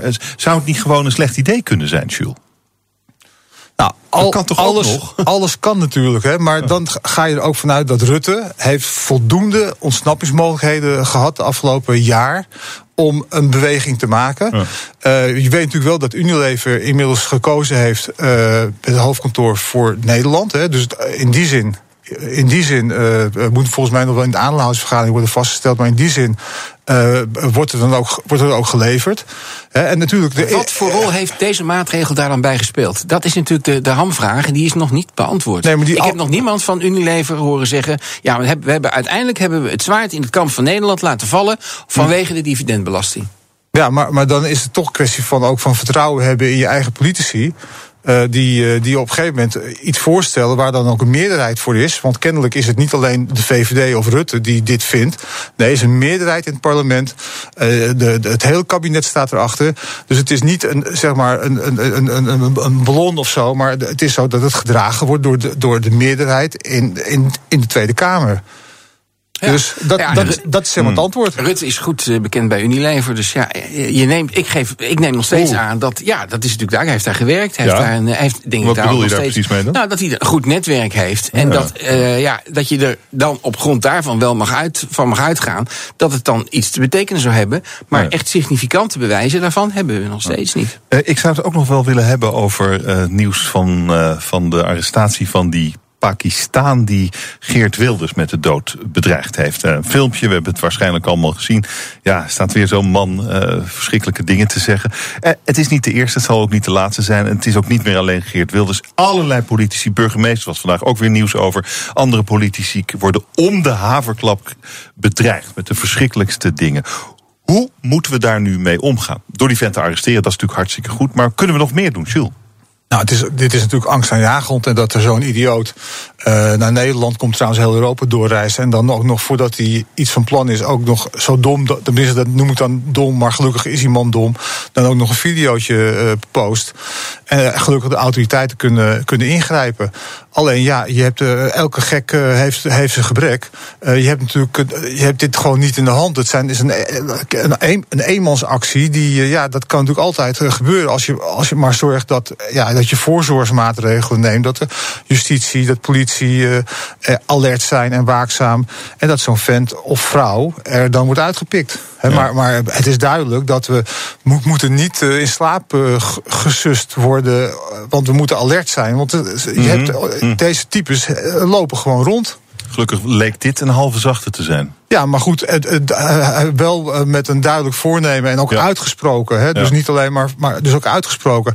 Dus wat mij betreft gaat die vent natuurlijk, uh, wordt hij, ja, uh, of hij wordt hier achter slot en grendel gezet berecht, of hij gaat zo snel mogelijk terug. Er is, wat, wat misschien nog wel enger is, was ook een Pakistaanse cricketer die 20.000 euro of zo beschikbaar stelde voor degene die Geert Wilders een kopje kleiner wilde maken. Nou, dat is toch ook. Uh, ja, het is, toch, ja, dat is gewoon aanzetten, tot, ja. aanzetten tot moord. En de uh, Pakistanse autoriteiten moeten daar onmiddellijk tegen optreden. Ja, ik weet niet of ze dat doen. doen nou, dat? Estep Blok hoorde ik uh, vlak voordat ik hierheen ging op televisie zeggen.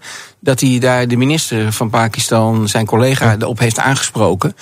Want dat is gewoon, uh, is gewoon aanzetten tot moord. En dat kan gewoon niet. Ja. Jij bent zelf politicus. Uh, je, je, was lid van de Tweede Kamer. Je bent VVD. Je zit in de, in, in de gemeenteraad. Uh, hoe, hoe kijk jij hier naar? Heb je ermee te maken? Gelukkig niet. Uh, ik zat toevallig in de trein met mijn fractievoorzitter. In de, en wij hadden het erover dat het gelukkig in Zeist heel erg meevalt. Al zijn er wel in de afgelopen jaren heel incidenteel wat dingen voorgevallen. Maar het mag geen naam hebben. Hmm. Maar ondertussen, vandaag hebben we ook weer te maken met een Brabantse burgemeester die wordt bedreigd. Omdat hij hard optreedt tegen criminaliteit. Ik ben uh, nu weer in de gemeenteraad gegaan. Omdat ik mij echt zorgen maak over het gehalte van de lokale democratie. Maar ook van de democratie in zijn algemeenheid. Ik heb hier op vakantie heb ik het boek van Madeleine Albright gelezen. Dit zijn echt grote dingen. En het is echt op dit moment vijf voor twaalf. En ik hoop en ik bid dat het kabinet in de troonrede er iets over opneemt. En dat dit ook echt iets wordt bij de algemene politieke beschouwingen. Die vaak te veel gaan over alleen maar geld en over koopkrachtsplaatjes. Laat het nou ook over de essentiële dingen waar we mee te maken hebben gaan. Over de hm. democratie, de democratische waarden. En dit zijn verschrikkelijke dingen. Geert Wilders heeft al twintig jaar zo'n beetje hier last van. Dat is echt verschrikkelijk. Dat is het. Die man die kan geen dag op een normale nee, manier over straat. Dat, dat, maar, maar zeker. ook, maar het zijpelt nu door van de landelijke ja. politiek ook naar de lokale politiek. Het is, wat mij betreft, is de nou, stormbal te hijsen. Het, de, de, er zijn natuurlijk een paar dingen die op lokaal niveau spelen. Is dat het daar natuurlijk ook verschrikkelijk gepolitiseerd wordt inmiddels. Waarbij het misschien vroeger toch zoiets had. Ja, wij met z'n allen voor de gemeente. Zie je natuurlijk dat ze daar met elkaar met pek en veren soms eruit uh, jagen uit die gemeenteraad. Dus, dat, dus die, die, dat hele gedrag op lokaal niveau is al uh, is niet weinig verheffend. En tegelijkertijd, je hebt het van de week al eerder over gehad. Zie je natuurlijk dat, dat er, dat er ja, lokale uh, boeven, maffia, uh, invloed probeert uit te oefenen door gewoon uh, mensen op posten te zetten. Ook, dat wordt ook bevestigd vanuit de landelijke politieke partijen dat die mensen proberen om op die lijst te komen. Dus alles met elkaar zie, zie je met name ook natuurlijk vaak ook zwakke met alle respect voor die, voor die mensen die, die zich beschikbaar stellen. Maar het zijn natuurlijk niet de meest sterke persoonlijkheden. Het, het, uh, dat moet je, je moet het maar willen. En dus de kwaliteit zit er ook niet altijd. He, dus het is, een het is redelijk gemakkelijk om greep te krijgen op die lokale politiek. Als jij je morgen uh, beschikbaar stelt uh, voor een of andere partij, dan sta je over drie weken sta je op een of andere lijst. Zou je dat, dat werkelijk denken? Dat is heel gemakkelijk. Ja, dat is heel gemakkelijk. Ook, ja. Zelfs in grote steden is er behoefte, enorme behoefte aan mensen die, uh, die met kwaliteit die zich willen inzetten voor publieke zaken. Wat Jules zegt, ik ben met het eerste stukje van zijn betoog ben ik het ook zeer eens als je in een gemeente te maken hebt met een gepolitiseerde toestand, dan gaat het ook uh, verder uit de hand lopen. Dat is nou juist ook het goede voorbeeld vanuit mijn eigen gemeente. We hebben een fantastische burgemeester van het CDA, Koos Jansen. En die waakt dus vooral hierop, op dit punt, dat je op een normale manier met elkaar omgaat. Dat het debat niet ontspoort, dat je met respect met elkaar spreekt. En hij geeft weinig ruimte aan mensen die uit de bocht dreigen te vliegen. En eigenlijk zouden we overal dat soort burgemeesters moeten hebben om dat proces te bewaken.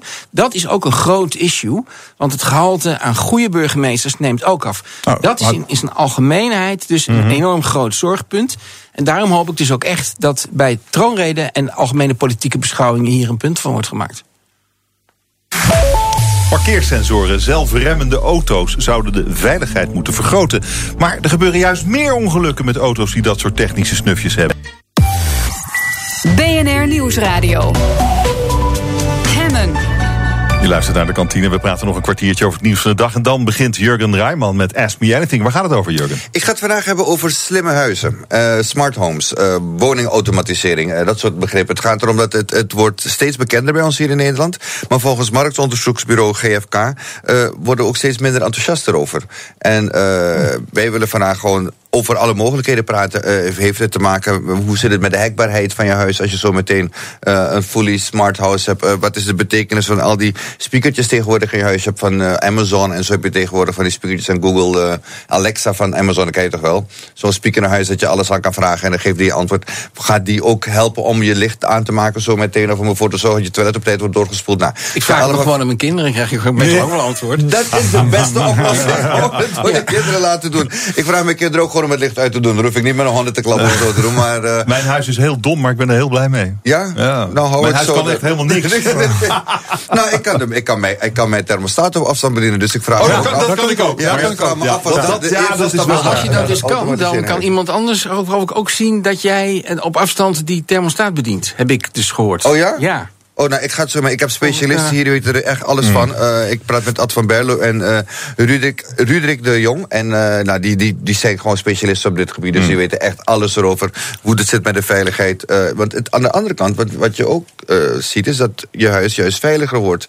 Door al die smart appliances die erin zijn. Omdat je veel sneller alert kan worden. dieven zien ook allerlei dingen in je huis gebeuren. Door zeggen van, nou, nee, liever niet. Ik bedoel, zo'n Alexa-speaker. Ik kan gewoon nu naar mijn huis bellen en of zeg maar, hey, is er iemand thuis? Nou, dan, de gemiddelde dief gaat dan op de sprint. Ik heb twee Dus, uh, honden. je hebt twee honden, is ook een goed idee. Nou, ik heb één, maar de mijne die verwelkomt je bij de deur en laat je zien waar de brandkast is. Dus dat helpt ook niet. maar, Dat moet je niet zeggen op de radio, man. nou, nee hoor, het is, uh, deze kunnen gerust komen, want ik heb een vrouw met een jachtgeweer. Dus dat is veel, dat is veel effectiever. Ik ook. Dat is veel effectiever.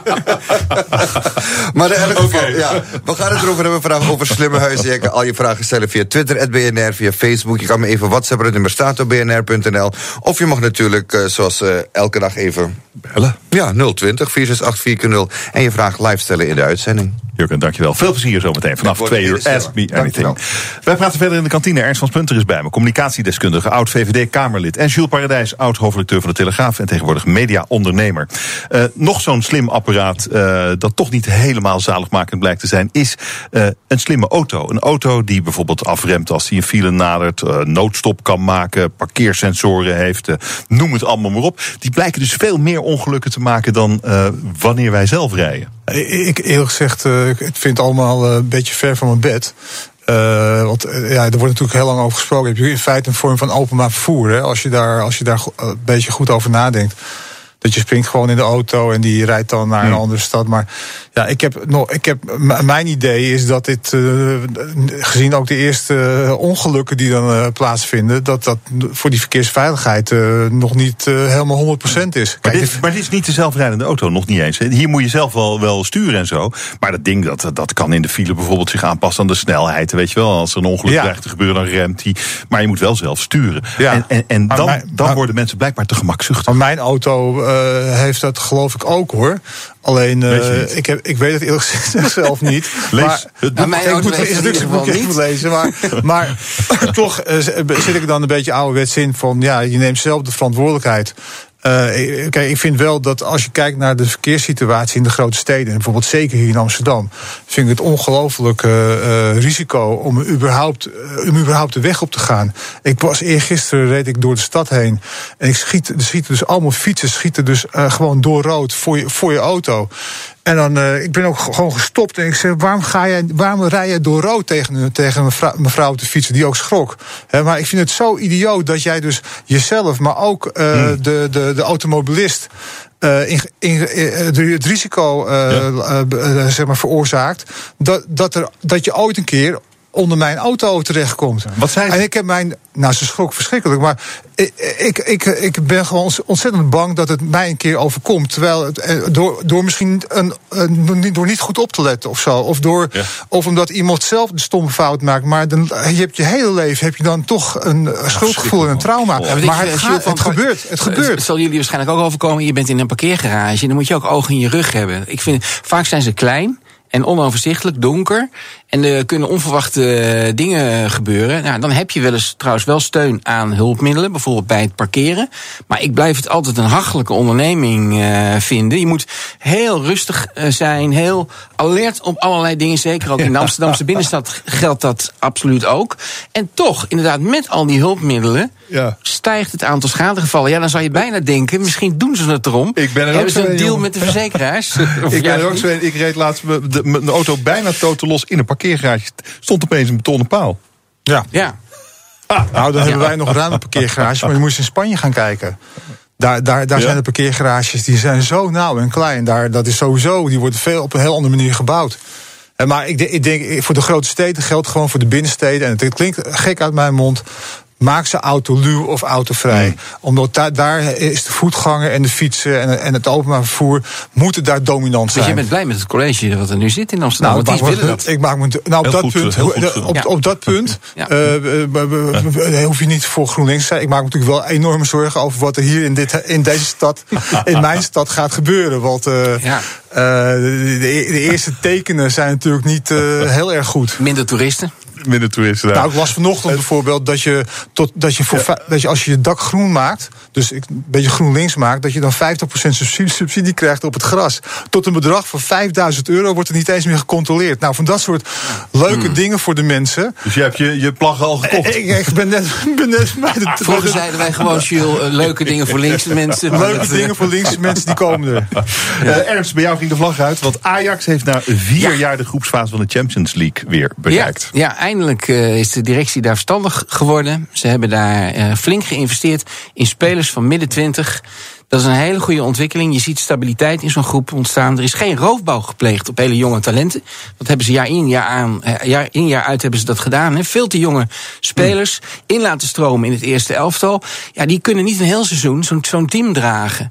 En wat er nu gebeurd is, is dat er gewoon is ingekocht, op een verstandige manier is ingekocht. En, dat, en je ziet meteen de investering die daarvoor nodig was, heeft zich in één keer terugverdiend. Want door het plaatsen in de Champions League, ja, eh, verdien je in één keer 40 miljoen euro. Dus eh, ik ben blij dat het inzicht is doorgedrongen in eh, de Johan Cruijff Arena. Heb jij inzichten eh, over het voetbal, Jules? Eh, nou ja, Niet zoveel ik ben- meestal, hè? Nou, Eén van kijk, jouw blinde ik ben, echt sport, ik ben echt sportman, dat eh, zul je begrijpen. Maar kijk, ik, ik ben Amsterdam, maar ik hoop ook dat vanavond eh, PSV natuurlijk Dat doorgaat. Want dat is goed Oh, voor het ne- ne- ne- Nederlandse voetbal. En ja, dus en Ajax. Ja, ik hoop dat ze de komende dagen. Want we zijn, je bent nu optimistisch. Ze staan niet nummer 1 in de competitie. Dat moeten we ook nog even zeggen. Dat is Oh ja, toch een andere oh ja. club. En laten we hopen dat Ziyech eh, niet eh, iets Ja, uit de dat goed tovert. bid De ik, komende want- 48 uur. Ik was afgelopen zaterdag even eh, bij Ajax Emmen. En wat hij daar allemaal weer liet zien. Terwijl hij eigenlijk in een heel laag, voor zijn doen ook nog in een rustig tempo voetbalde. Ja, daarvoor komen Amsterdammers ook heel graag naar het stadion. Want dat willen ze zien. Dat is het Ajax voetbal zoals dat al 40, 50 jaar bestaat. En, dat, en met Ziyech kan dat denk ik tot hele leuke dingen tijdens dit Nou, seizoen maar leiden. kijk, eh, wat belangrijk is dat eh, op al die velden gaan er anderhalf miljoen mensen gaan zaterdag, zondag gaat de bal voor al die jongens en meisjes weer rollen. En dat is eigenlijk veel belangrijker dan die elf mensen van Ajax, toch? Ik wil nog even met jullie praten over, eh, vooral met jou, Jules, over eh, de onderbetaling van journalisten. Groot verhaal in de Volkskrant. Eh, dat gaat over het fenomeen dat steeds meer omroepen, vooral regionale omroepen, hun journalisten inhuren via payrollbedrijven, die dus alle risico's overnemen. Ja. Dat, dat leidt ertoe dat er soms journalisten werken voor die omroepen voor 8 euro per uur netto. Nou, ik heb het verhaal natuurlijk gelezen en het, komt mij niet onbekend voor. dat er natuurlijk gezocht wordt naar mogelijkheden om eh, ja, eh, de- te besparen op eh, kosten. Dat is iets wat, eh, wat, wat heeft te maken met verdienmodellen. Ja, of met subsidies die je krijgt van, van de overheid als het gaat om de regionale omroepen die teruglopen. Dus dan moet je wat.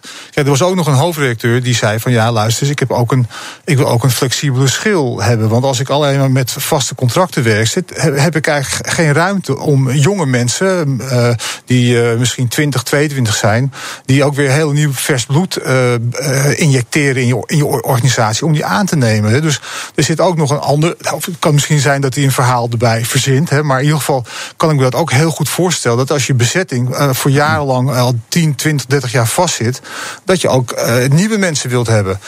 Uh, maar uh, ik bedoel, wij werken ook met payroll-contracten. Dus, maar betalen. De NVA heeft bij ons in het pand gezeten. En ik, ik, ik, kreeg ook wat informatie van ze. Van hoeveel, over wat voor tarieven we praten. Hè. Soms inderdaad 8, 9 of 10 uur per per dag. En dat geldt voor, ook voor grote mediaorganisaties. Dat mensen met dagvergoedingen zitten van 120, 130 euro. Nou, wij betalen dus gelukkig, kunnen we betalen veel meer.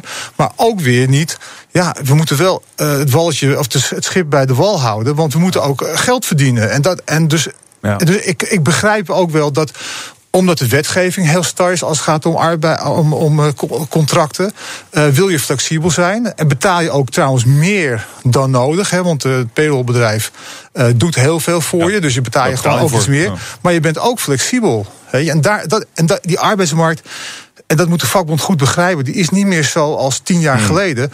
Er zal altijd plek moeten zijn voor een vorm van flexibiliteit via Acht, uitzendwerk of via. euro per uur, man. Ja, maar, die, maar dat heeft niks met payrollbedrijven te maken. Dat heeft te maken met wat je er zelf voor over hebt. Dat, dat heeft, dat, dus dat, de, laten we die payrollbedrijven nou geen stempel op, op uh, plakken. Je kunt ook zeggen, oh, ik verhoog gewoon het ja. tarief. En dan houden ze opeens 15 euro of 20 euro. Dat vind ik ook nog weinig. Maar goed, dat, ja. dat, dat ligt aan jezelf. Hè. Dat ligt niet aan het payrollbedrijf. Ja. He, maar, dat is het verdienmodel waar je over spreekt. En dat is ook een zorgkind, denk ik, in onze samenleving. Dat we op dit moment niet genoeg vormen van journalistiek hebben die zichzelf kunnen bedruipen. Nee. En ook omdat mensen maar, toch in toenemende mate zoiets hebben van ja, ja ik wil maar, er niet voor betalen. Maar ernst, als je dan een nieuw initiatief begint, zoals City, hè, wat wij nu doen met, met, met vier journalisten die op een fatsoenlijke manier betalen, dan heb je ook nog eens een overheid die in Amsterdam die, die, die probeert tegen te werken. Jongens, ja. ik moet eruit, ik moet eruit. Jurgen, hey, Jurgen Ruijmans staat zo boven naar me te kijken. Dankjewel voor, ja. dankjewel voor al die uitzendingen. En ja, dankjewel dank voor, de, voor al die keren dat jullie er waren. Deze gezellige dank kantines. Uh, Ernst van Spunter, communicatiedeskundige, oud-VVD-Kamerlid... en Jules Paradijs, oud-hoofdredacteur van de Telegraaf, mediaondernemer. Dank jullie zeer. Dit was het voor vandaag. Morgen ben ik er weer. Dan is Koen Bekking, mijn gast. Hij is bestuursvoorzitter van de Universiteit van Tilburg. Dat morgen nu.